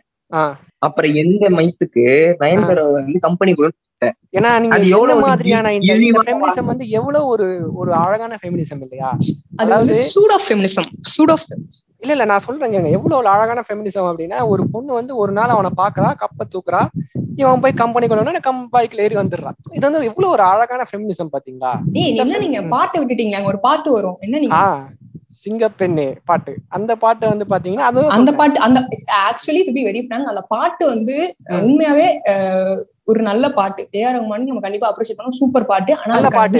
லிரிக்ஸ். வழியா அந்த பாட்டு வழியா பார்த்தனா நான் நல்ல பாட்டுங்க ஆனா அந்த விஷுவல்ஸ் விஷுவல்ஸ் அது வந்து ஒரு எப்படி விஜயனாவோட இன்ட்ரோ சாங் மாதிரி இருக்கும். தலைவர் மட்டும் ஃபோக்கஸ்ல இருப்பாரு. மத்தவங்கன்னா எங்கடா விமன் சிங்க பெண்ணே எங்கடா பெண்ணுகள் எங்கடா அப்படின்ற மாதிரி இருக்கும் அந்த பாட்டு.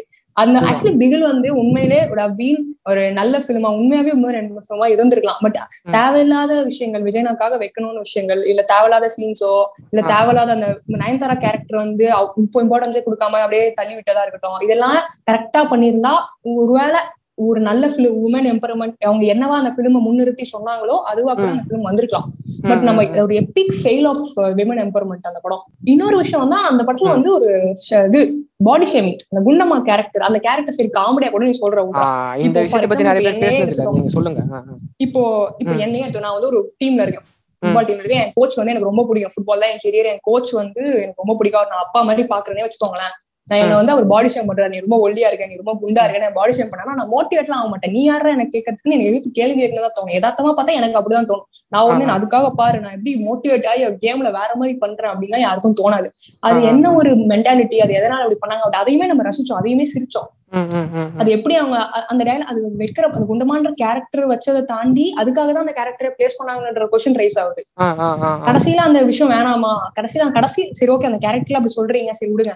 காமெடியா நாங்க பாத்துக்கிறோங்க ஆனா கடைசியில வந்து அதை வச்சு அவங்க மோட்டிவேட் பண்றாங்க. அது வந்து அவங்க பாசிட்டிவா மாத்துறாங்க. புரியுதா உங்களுக்கு? அதாவது தப்பா பண்ணிட்டு அதுக்கு வந்து நான் வந்து கீழே விழுந்தாலும் மீசையில மண் ஓட்டலாம் நான் கவர் அப் பண்றேன். அந்த மேட்டர் கண்டிப்பா எந்த பொண்ணுக்கும் மோட்டிவேட்லாம் ஆகாது. எனக்கு மோட்டிவேட்லாம். ஆகாது. கோவம் தான். வரும். யார் நீ. என்ன சொல்றது? நான் கோச்சா கூட என் அப்பா மாதிரி தான் நான் உன்னை பாக்குறேன். ஆனாலும் நீ அதை சொல்லக்கூடாது. எந்த விதத்துல பார்த்தாலும் ஜஸ்டிஃபையே பண்ண முடியாது. ஸோ இப்படி பார்க்க போனோம் அப்படின்னா எனக்கு இன்னொரு விஷயம் தோன்றது வந்துட்டு நம்ம பழைய படங்கள்ல வந்து பாத்தீங்கன்னா நம்ம மன்னன் படம் எடுத்துக்கலாம். உதாரணத்துக்கு நான் அந்த மன்னன் படத்தை வந்து ஃபர்ஸ்ட் ஒரு ஃபர்ஸ்ட் இல்ல ஒரு ஒன் ஹவர் ஒன்றரை ஒன்றரை மணி நேரம் பாக்குறப்போ பரவாயில்லையே. ரஜினி கேரக்டருக்கு ஈக்குவலா விஜய் சாந்தியோட கேரக்டர் வந்து நம்ம சூப்பரா எஸ்டாப்ளிஷ் பண்ணிருக்காங்களே. இவங்க வந்து கேரக்டரை விட்டு கொடுக்கவே மாட்டாங்க அதுலயே இருக்காங்களே. அப்படின்ற மாதிரி நான் ரொம்ப ரசிச்சு பாத்துட்டு இருந்தேன். ஆனா கிளைமேக்ஸ்ல வந்துட்டு பாத்தீங்கன்னா ரஜினி வந்து வேலைக்கு போவாரு. ஆனா இவங்க அவங்க கேரக்டரை விட்டுட்டு வீட்டுல ஹவுஸ் ஒய்ஃபா இருக்கிற மாதிரியும் இவங்க வந்து அவருக்கு சாப்பாடு கட்டி கொடுக்குற மாதிரியும் அந்த இவர் வந்து ரஜினி வந்து திமிர அடக்கிறதுக்கு தான் வந்து கல்யாணம் பண்ணி அவர் திமுறை அடக்கிட்டாரு. அதுல ஒரு பெருமை அப்படின்ற மாதிரி காமிக்கிறாங்க. சோ இதை பத்தி உங்க கருத்து என்ன? வேற முயல் சாங் சும்மா என்ன சொல்லுவாங்க? இதுக்கு அதுக்கு பேர் தானே? இது கருத்து என்னன்னு தாண்டி அதை ஏத்துக்கிட்டாங்க அப்படின்றதா உண்மை. அண்ட் இந்த விஷயத்த சொல்ல போறப்போ ரிலேட்டடா இதுக்கு சம்திங் ரிலேட்டடா இந்த வீட்லயே அடங்கிட்டாங்க பின்னாடி ரீசெண்டா நான் பார்த்த படம் அந்த படம் வந்து ரொம்ப நாள் ஆச்சு great Indian kitchen so actually அந்த படம் வந்து அந்த படம் முழுக்க அந்த விமன் வந்து எப்ப ரிபல் பண்ணுவா? அந்த படம் முழுக்க எனக்கு அந்த தாட் மட்டும் தான் மடையை ஓடிட்டே இருந்துச்சு. எப்ப அவ எழுத்து கேள்வி கேட்க போறா? எப்ப அந்த வீட்ல இருந்து அவர் உடச்சிட்டு வெளியே வர போறா? அப்படின்னு தான் நான் யோசிச்சிட்டே இருந்தேன். அந்த அந்த விஷயம் நான் அவ்வளவு எமோட் பண்ணுச்சு. அந்த ஆக்சுவலி என்னன்னா ரொம்ப சிம்பிளா அந்த படத்துல இருக்க ஒரு சின்ன விஷயம் சொல்றேன் அந்த. ஆண் வந்து அவன் த- வச்ச தட்டை வந்து கழுவி வைக்க மாட்டான் ஓகேவா அந்த. பெண் தான் கழுவி வைப்பா அந்த கிச்சன் அவ்வளவு ஸ்மெல் இருக்கும். நானுமே இப்ப நான் இப்போ நீ ஆணை விட்டுருங்க நானுமே நம்ம வீட்ல வந்து கழுவுறானா கழுவ மாட்டேன் பட் அந்த படம் பார்த்ததுக்கு அப்புறம் ரீசெண்டா டூ வீக்ஸ் முன்னாடி தான் பார்த்தேன் அந்த. படம் பார்த்ததுக்கு அப்புறம் எனக்குமே ஒரு மாதிரி மண்டையில அது ஓடிக்கிட்டே இருந்துச்சு நான் வீட்டுக்கு கிச்சன் போறப்போ. நம்ம எல்லார் வீட்லயுமே இன்னமும் இருக்கக்கூடிய பிரச்சனை தான் அது அது ரொம்பவே அழகா அந்த படத்துல டயலாக்ஸே இருக்காது சில ஃப்ரேம்லாம் அவ்வளவு அழகா பேசியிருப்பாங்க. கடைசியா அண்ட் அந்த இன்னொரு முக்கியமான விஷயம் நான் ரசிச்சது அந்த படத்துல வந்து அந்த வீட்ல வேலை செய்யற ஒரு அக்கா வந்து ஒரு பாட்டு ஒண்ணு படம். சோ அந்த இடத்துல வந்து பெண் ரொம்ப ஒரு வீரியமா ரொம்ப ரக்டா முரட்டுத்தனமா கூட பெண்கள் இருக்கலாம் அப்படின்ற ஒரு ஜோன்ல அங்க ஒரு பாட்டு இடம்பெற்று ரொம்ப சிம்பாலிக்கா நிறைய விஷயத்த சொல்லியிருந்தாங்க. சோ அந்த படம் எனக்கு ரொம்பவே பிடிச்சிருந்துச்சு.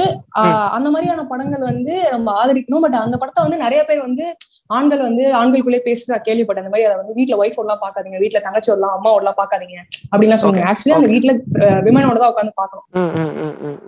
இந்த இந்த மேட்டர் சொல்லும்போது எனக்கு ஒரு பாயிண்ட் ஞாபகம் வருது. என்னன்னா இப்போ அந்த நேர்கொண்ட பார்வை படம் இருக்குல்ல அந்த படத்தை வந்து எல்லாருமே அந்த பெண்கள் பார்க்கணும் பெண்கள் பார்க்கணும் அப்படின்னு சொல்லிட்டு இருந்தாங்க. ஆக்சுவலி அந்த படத்தை வந்து முக்கியமா ஆண்கள் தான் பார்க்கணும். ஏன்னா அந்த படத்துல வந்து பாத்தீங்கன்னா ஆண்கள் எப்படி நடந்துக்க கூடாது? நீ வந்து எவ்வளவு கேவலமா நடந்துகிட்டு இருக்க அப்படின்ற மாதிரியான விஷயங்களை தான் சொல்லியிருப்பாங்க. ஸோ அது ஞாபகம் வந்துச்சு. ஓகே அடுத்து அடுத்து இந்த விஷயத்த பாக்குறப்போ வந்து இந்த நிறைய ப- பழைய படங்கள்ல நிறைய டைலாக் வரும். இந்த மாதிரி பொன் பொம்பளைனா வந்து அடக்குடக்கமா அப்படியே ஒரு புடவையோட அப்படியே வந்து அப்படியே தலை குனிஞ்சு அப்படியே ஒரு பொட்டு பூ வச்சுக்கிட்டு இப்படிதான் வந்து வரணும். இப்படிதான் வந்து ஒரு பொண்ணு இருக்கு. இப்படி இருந்தா நான் கல்யாணம் அது வந்து. Women from the high of மென்னு சொல்லுவாங்க. ஐஸ் ஆஃப் மென்னு சொல்லுவாங்க. ஸோ அப்படிதான் காட்சி அமைக்கப்பட்டிருக்கு. விமன் கேரக்டரைசேஷன் எல்லாமே அப்படிதான் காட்சி அமைக்கப்பட்டிருக்கு. ஃபார் எக்ஸாம்பிள் இப்போ தேவையே இல்லாம நிறைய இடத்துல அப்ஜெக்டிவா அப்ஜெக்டிவா காமிச்சிருப்பாங்க. ஃபார் எக்ஸாம்பிள் இப்போ தூள் படத்துல ரீமாசன் கேரக்டர் அந்த படம். கேரக்டர் ரொம்ப நார்மலா காமிச்சிருக்காங்க தேவையே இல்லாத ஷார்ட்ஸ் தேவையே இல்லாத கேமரா ஆங்கிள் ரொம்ப எக்ஸ்போசிவா காமிச்சிருக்கவே தேவையில்ல. அப்படி ஒரு கேரக்டரை காமிச்சிட்டு நீ ரொம்ப தேவையில்லாத இடத்துல அப்ஜெக்டிஃபை பண்ணாம இருந்தா சரி. ஏன்னா சூப்பர் டீலக்ஸ்லயுமே வந்து அப்படி அந்த மாதிரி ஒரு கேரக்டர் தான் ரம்யா கிருஷ்ணன் வந்து பான் பிலிம்ல நடிக்கிறவங்க அவன் பையனே வந்து படம் பார்க்கறான். இதை வந்து அவர் அந்த அஃபண்ட் ஆகாத அளவுக்கு அந்த விஷயத்தை வந்து பண்ணிருக்காரு அந்த படத்துல. பேச்சுக்கு தான் அவங்க அந்த மாதிரி நடிச்சிருக்காங்களேன்னு சொல்லுவாங்களே தவிர வேற எதுவுமே இருக்காதுன்னு சொல்றேன் ஆமா ஆமா ஆமா ஆமா ஆமா. அடுத்து சொல்லுங்க சொல்லுங்க. இந்த மாதிரி. தேவையே இல்லாத நிறைய கேரக்டர்ஸ் இப்போ படிக்காதவன் படத்துல வந்து நான் ஒரு சீன் இருக்கும். அவன் வந்து ஊருக்கு போய் வந்து ஒரு ஒரு கிராமத்து பெண்ணை பார்ப்பான். அது எவ்வளவு ஸ்டீரியோ டைப்பான ஒரு விஷயம் அப்படின்னா அந்த. கிராமத்து பெண்ணாலே அந்த ஒரு பர்டிகுலர் saree கட்டிக்கிட்டு அந்த ஆர்த்தி அவங்க வந்து ஒரு நல்ல காமெடி நல்ல காமெடி கொண்டு வந்திருக்கலாம். அது. எவ்வளவு ஸ்டீரியோ டைப்பா அவங்க அந்த சீன்ல லீட் ரோல் லீட் பண்ண தனுஷ் வந்து அவ்வளவு கமெண்ட்ஸ் பாஸ் பண்ணிருப்பாரு. அவங்க. பாடி ஷேம் பண்ணிருப்பாங்க. அவங்க. பள்ளி இப்படி இருக்குன்னு ஒரு டைலாக் இருக்கும்.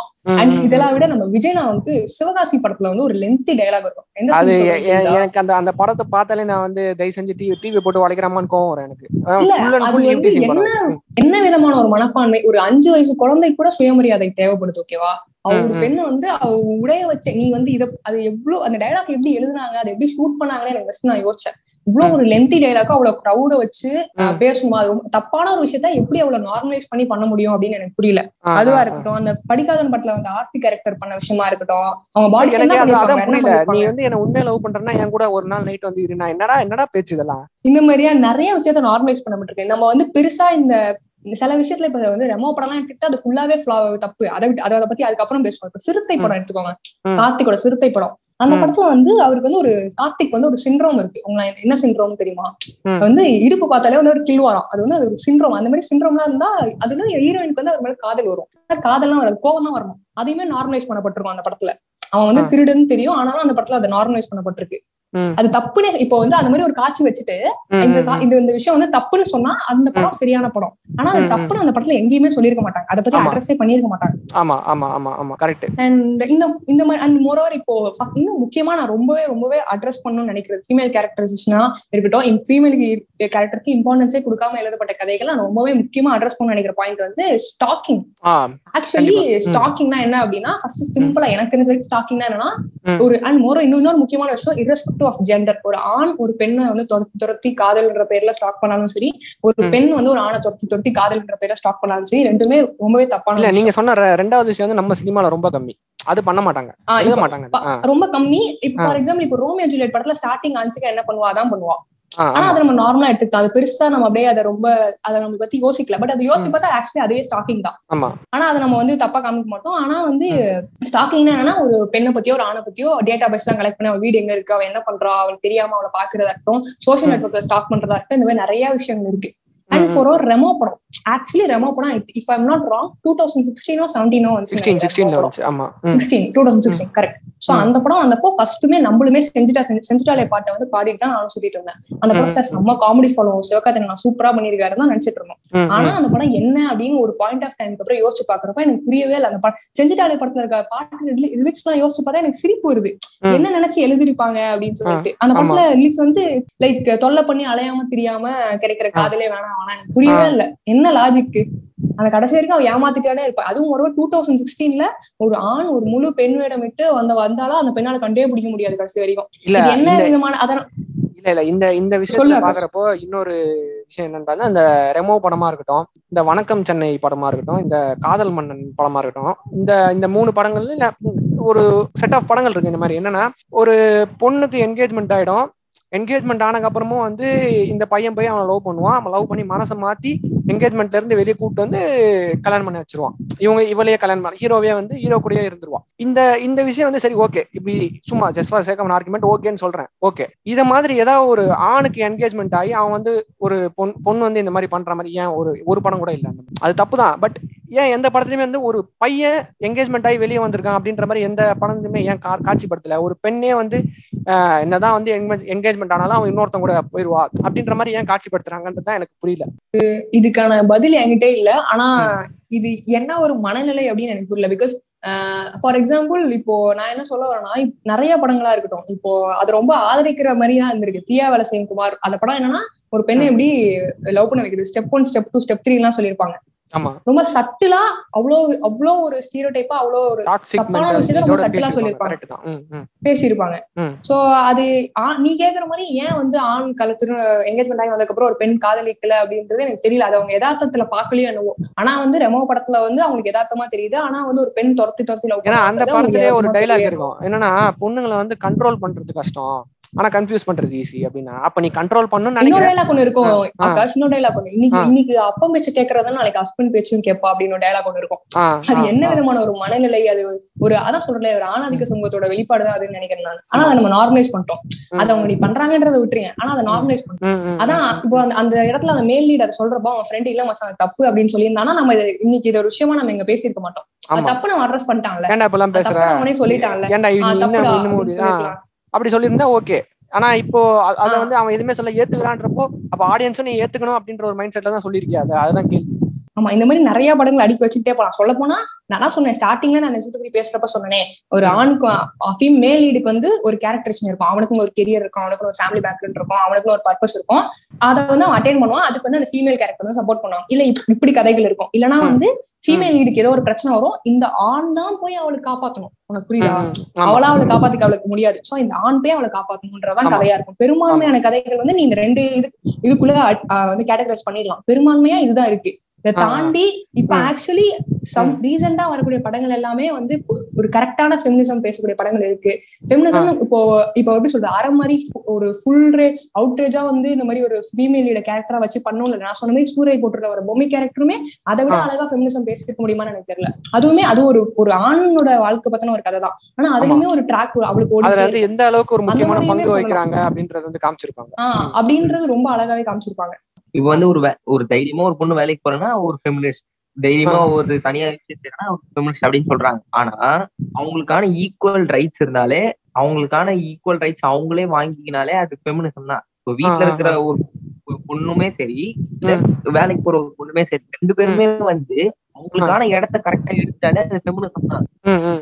ம். எவ்வளவுதான் ஃபெமினிசம் பேசினாலும் உங்க வீட்டுல சமைச்சு போட்டுட்டு வேலை செய்யறது தான் இருக்காங்க அப்படின்ற ஒரு லாஜிக் ஒண்ணு இருக்கு. அதை பத்தி நீங்க என்ன நினைக்கிறீங்க? அதை கரெக்டா.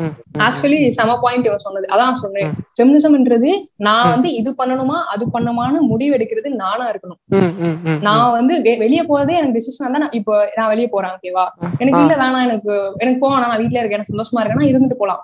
இதுதான் அதுதான் அப்படின்றது இல்ல. எது இருந்தாலும் முடிவு எந்தா இருக்கும் டிசிஷன் மேக்கிங் நானா இருக்கணும். ஃபார். எக்ஸாம்பிள் இப்போ வீட்ல ரெண்டு பெண்கள் இருக்குன்னு வச்சுக்கோங்க சிப்ளிங்ஸ் ஒருத்தருக்கு வந்து வண்டி ஓட்டணும் வண்டி ஓட்ட கத்துக்கணும்னு தோணும் வச்சுக்கோங்களேன்.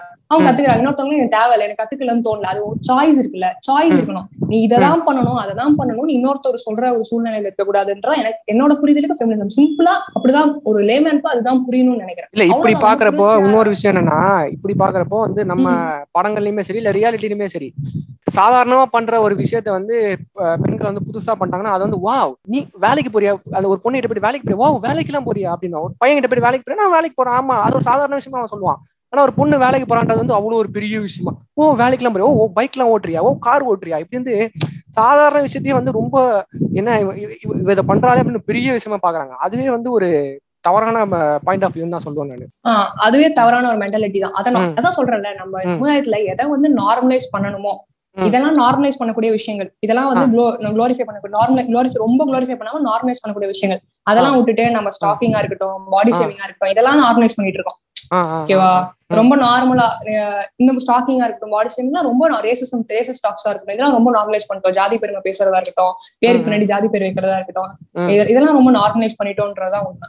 அதுதான் அதுதான். அதுக்கு வந்து சினிமா வந்துட்டு ஒரு பெரிய பங்காற்றலா இருக்கு. என்னதான் வந்து முற்போக்கு சிந்தனைகளோட நிறைய பேர் பேசிட்டு இருந்தாலும் பிற்போக்கு சிந்தனைகளோட அதே ஈக்குவலா பேசிட்டு இருக்காங்க. இப்ப இந்த இந்த விஷயம் பாக்குறப்போ ஃபீமேல் டேரக்டர்ஸோட முக்கியத்துவம் என்னவா இருக்கணும்னு நினைக்கிறீங்க? இந்த இந்த விஷயத்த பேசுறதுக்கு. ஐ திங்க் அது ஒரு அவங்களோட விஷயம் பேசுறதுக்கான ஒரு களமா இருக்கும். அண்ட் மொதவர் இன்னொரு விஷயம் சுதா பொங்காரா வந்து இண்டஸ்ட்ரியில ஒரு விஷயம் சொல்லியிருப்பாங்க. ஒரு இன்டர்வியூல இந்த மாதிரி வந்து ஒரு ஃபீமேல் டேரக்டர் அந்த அந்த அந்த பெண் டேரக்டர் படம் தானே அது? அப்படின்னு யாரோ ஒருத்தர் ஆமா. அந்த படத்தை அவங்க சொல்லி என்ன அப்படி அட்ரஸ் பண்ணாதீங்க அப்படின்வாங்க கரெக்ட் அப்படி அட்ரஸ் பண்ணாதீங்க. நான் வந்து உன்னை வந்து ஒரு மேல் டேரக்டர்னு சொல்றேனா நான். வந்து ஒரு ஜென்ஸ் எடுத்த படம்னு சொல்றேனா நீ ஏன் வந்து அதை அப்படி அட்ரஸ் பண்றன்ற ஒரு கேள்வி இருக்கு. And moreover women's day celebrate பண்றதுல இருந்து எல்லாமே ஓவர் குளோரிஃபை பண்ணிட்டு எல்லாமே ரொம்ப மெலோட்ரமேட்டிக்கா தான் நம்ம பாக்குறோம் அது அதெல்லாம் இதெல்லாம் நார்மலைஸ் பண்ணக்கூடிய விஷயங்களா மாறணும். அது ஐ திங்க் இது வீட்ல இருந்து ஆரம்பிக்கணும். வீட்ல நம்ம நம்ம ஆளுங்க நார்மலைஸ் நியூடிட்டின்னு பேசிட்டு இருக்கானுங்க. இதெல்லாம் அதான் நார்மலைஸ் சொல்றேன். நியூடிட்டின்னு பேசிட்டு இருக்கானுங்க நம்ம ஆளுங்க. இதுதான் ஆக்சுவலா அப்ப சப்ரஸ் பண்ணி தான் இருந்தாங்க. ரொம்ப. இதுதான் இருந்தாங்க இப்போ அவங்க எழுந்து வராங்கன்றப்போ அதை நீ செலிப்ரேட் பண்ணலாம். ஆனா அதுல. ரொம்ப வந்து அவங்கள மெலோட்ரமேட்டிக்கா அவங்க ரொம்ப குளோரிஃபை பண்றன்ற பேர்ல. அதை அப்படி பார்க்க வேணாமே. அதை நார்மலாவே பார்க்கலாமே. அது ஏன் அப்படி? அப்படின்னு ஒரு கேள்விதான் வருது இவங்க கார் அதை ஒரு பெரிய. விஷயம் அப்படின்ற மாதிரி காமிக்கிறது வந்து அதை தவிர்க்கலாம். இப்போ என்னன்னா நீ நீ கார் ஓட்டி என்ன பண்ண போறன்ற கேள்வி கடந்து வந்து.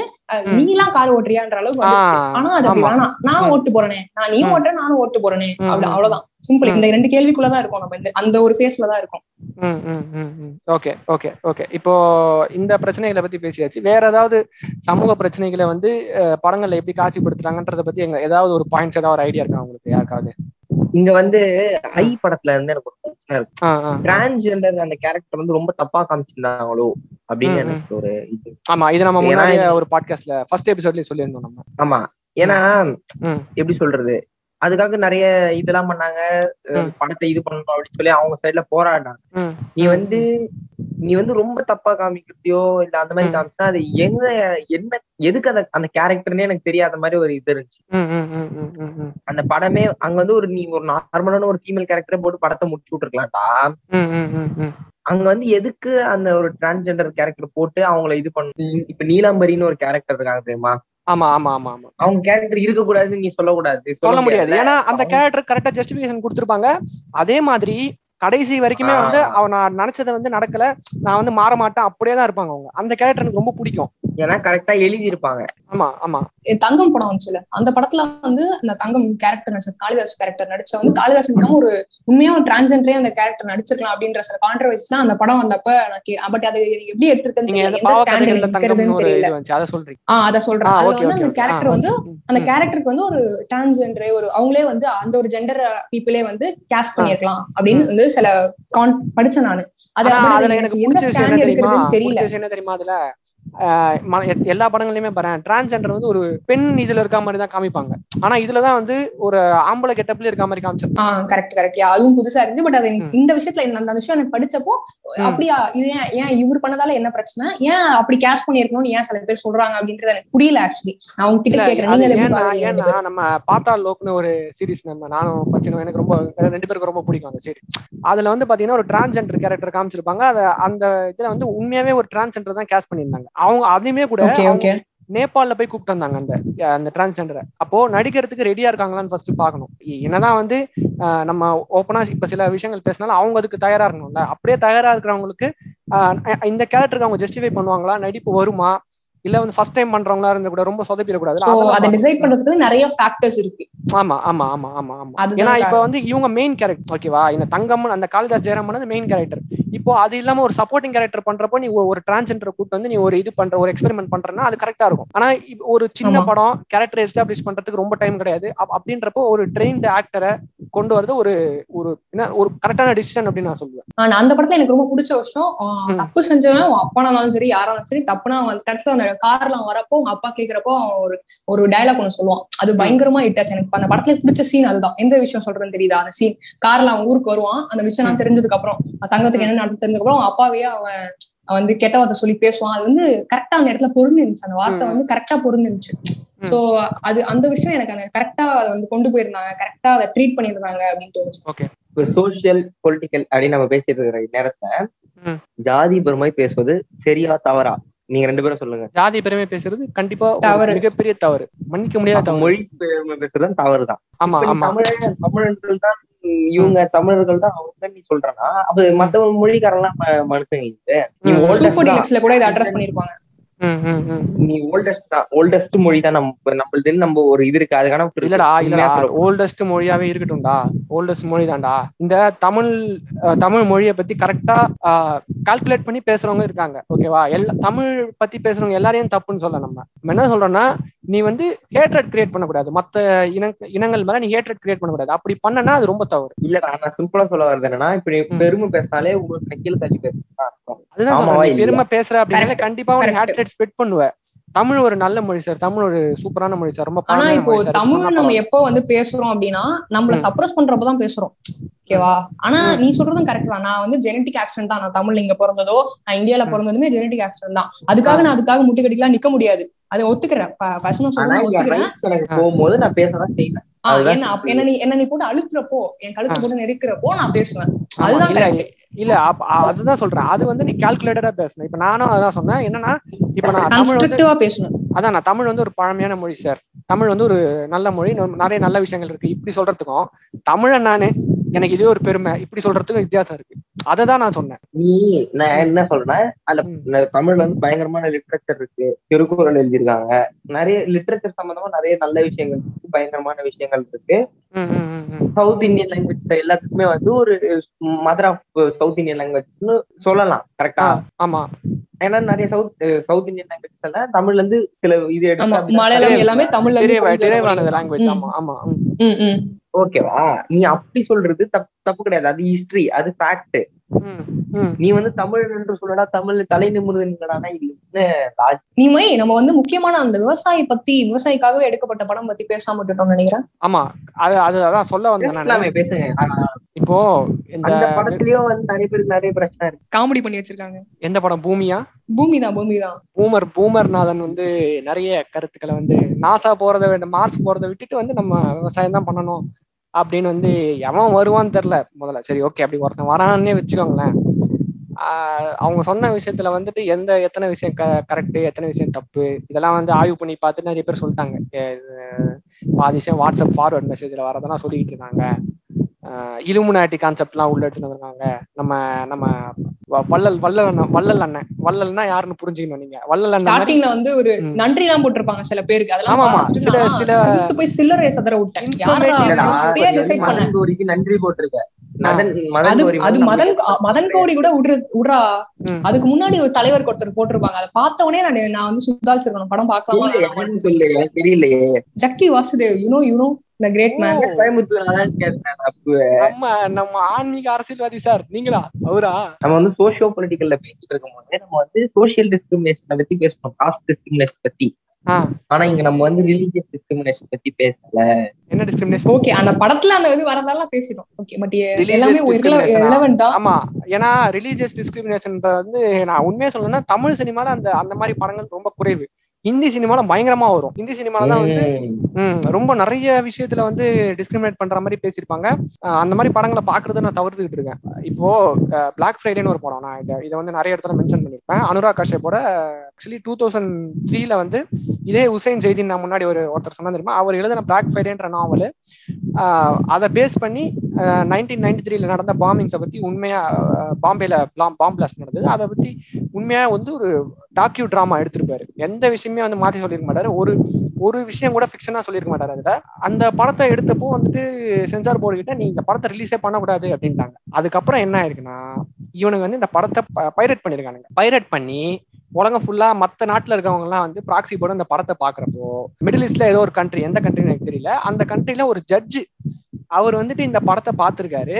படத்தை பார்த்துட்டு இந்த படம் எப்போ பைரட் பண்ண படத்தை ஒரு ஜட்ஜு பார்த்திருக்காரு. பாத்துக்கோங்க ஆஹ் இந்த படத்தை வந்து இந்தியாவில ஏன் ரிலீஸ் பண்ணல அப்படின்னு கேக்குறப்போ இல்ல அங்க பிரச்சனை அப்படின்னு சொன்னா அவரு தான் வந்துட்டு பேசி ரிலீஸ் பண்ண வச்சிருக்காரு. ரெண்டாயிரத்தி நாலுல எடுத்த படத்தை ரெண்டாயிரத்தி ஏழுல தான் ரிலீஸ் பண்ணாங்க. ஸோ அந்த ஒரு படம் நீங்க பாத்தீங்கன்னா அந்த பாபர் மசூதி இடிச்சது அதுக்கப்புறம் அதுக்கு அதை சுற்றி நடந்த பாம்பிளாஸ் பத்தி தான் அந்த படம். அதுல வந்துட்டு இந்துஸ் மேல என்ன தப்பு இருக்கு? முஸ்லிம்ஸ்க்கு மேல என்ன தப்பு இருக்கு? யார் இதுக்கு பின்னாடி இருக்கா? எல்லாத்தையுமே வந்து அன்பயாஸ்டா நடுநிலையா சொல்லியிருப்பாரு. ரொம்ப ஒரு சூப்பரான படம். அந்த படம் வந்து பாக்குறதுக்கு வாய்ப்பு கிடைச்சா பாருங்க.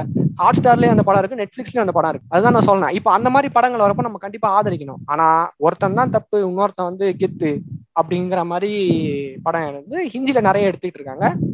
தமிழ் சினிமால ரிலீஜியஸா பேசுறது ரொம்ப கம்மி. கேஸ்ட் வரையா தான் பேசுவாங்க. ஓகே நானுமே அந்த படம் பார்த்தது இல்லை இனிமே பார்க்கணும்.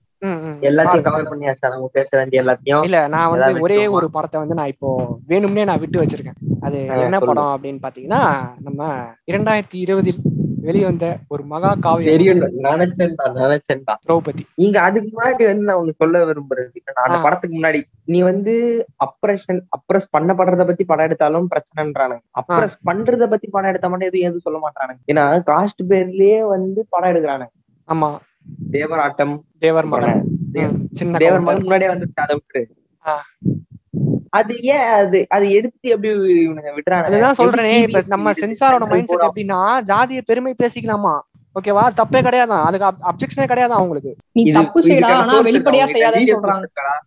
புரியல. source இருக்கா இதுக்கு? வீடியோ சோர்ஸ் இருக்கு இருக்கு. இருக்கு நான் சொன்னல ஒரு டாக்குமெண்ட்ரி சொன்னல அந்த டாக்குமெண்ட்ரியில தான் அவர் பேசியிருக்காரு. நீங்க யூடியூப்ல போய் போட்டு பாருங்க. அந்த invisible other caste in Tamil சினிமான்னு ஒரு டாக்குமெண்ட்ரி இருக்கு. அந்த டாக்குமெண்ட்ரியில தான் அவர் நம்ம இதுல. ஸ்டோரியில போடலாம். நம்பாதவங்க கண்டிப்பா அதை தயவு செஞ்சு போய் அதை பாருங்க.